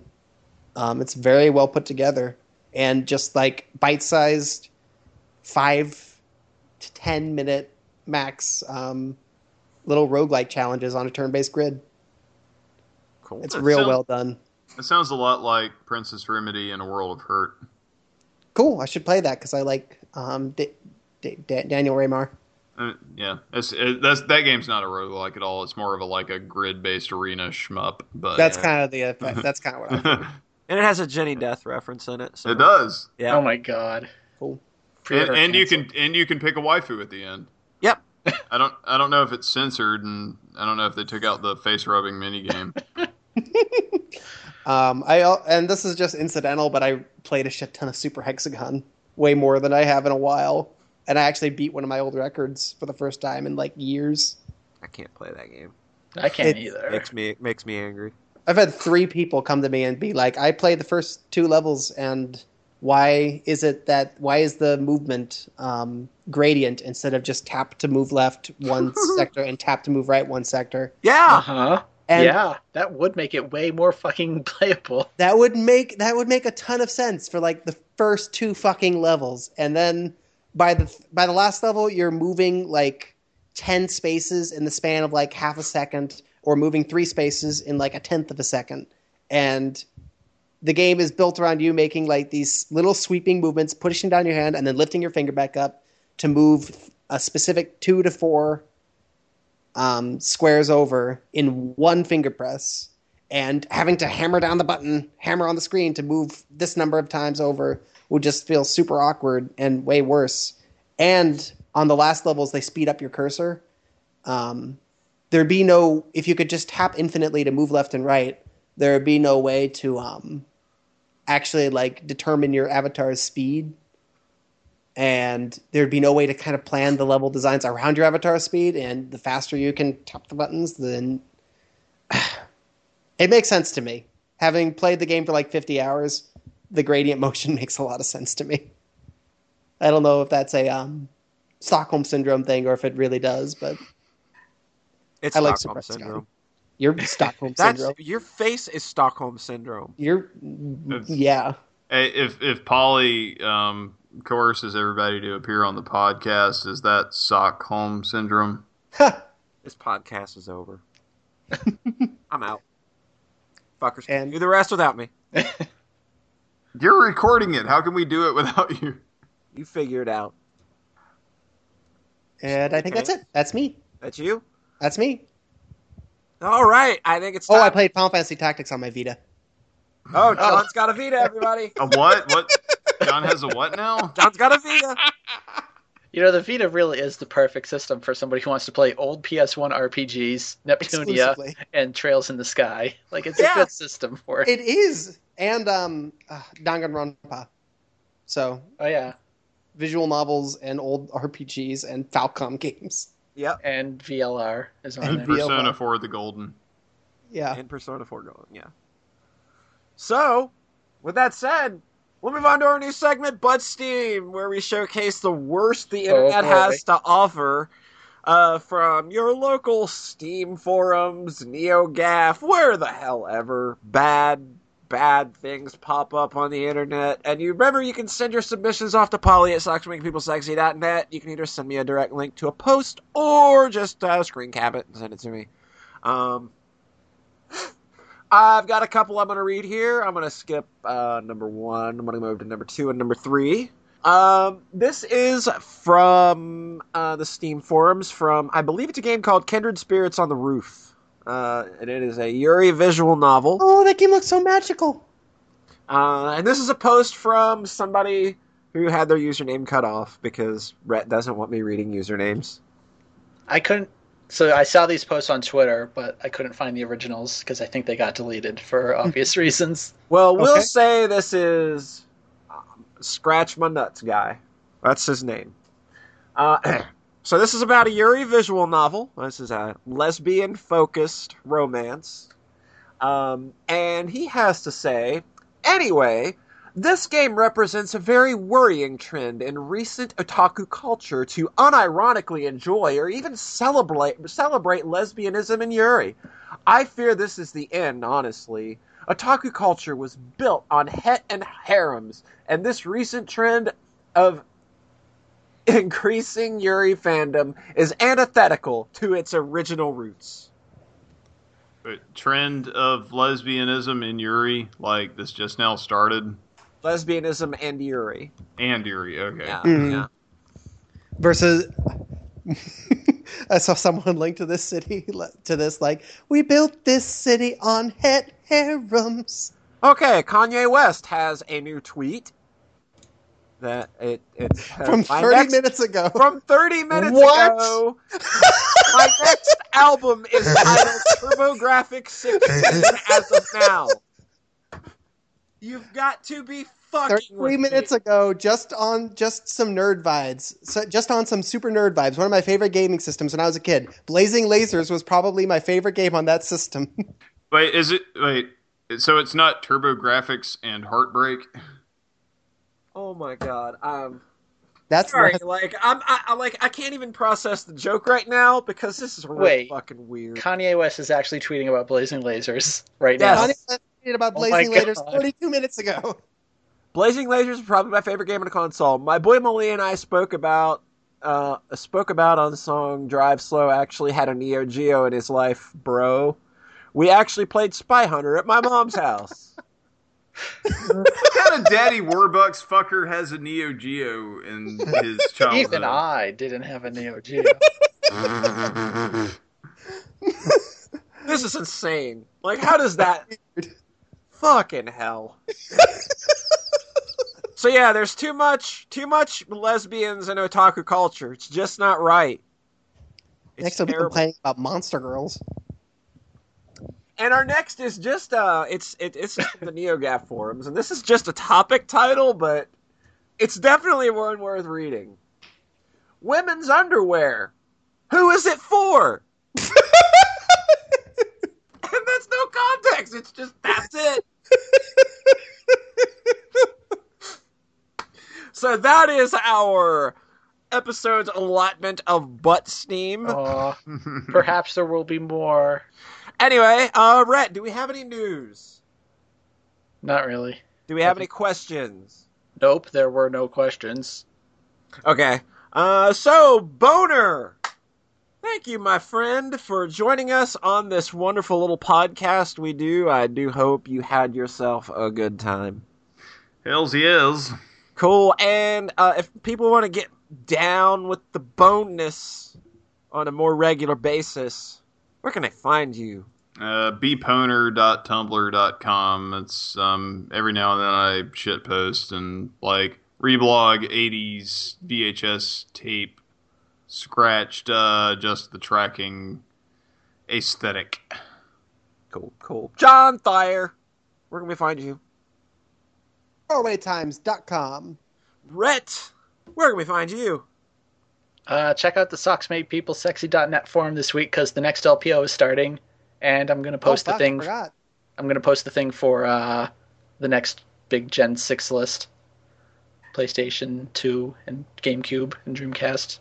That's some cool beans. And you can find me at my dumb website. And if you got questions for us, shoot them off to podcast at socksmakepeoplesexy.net or shoot them on over to us on Twitter at SMPS underscore updates. And remember, we are the podcast that loves you. We're the only ones that love you.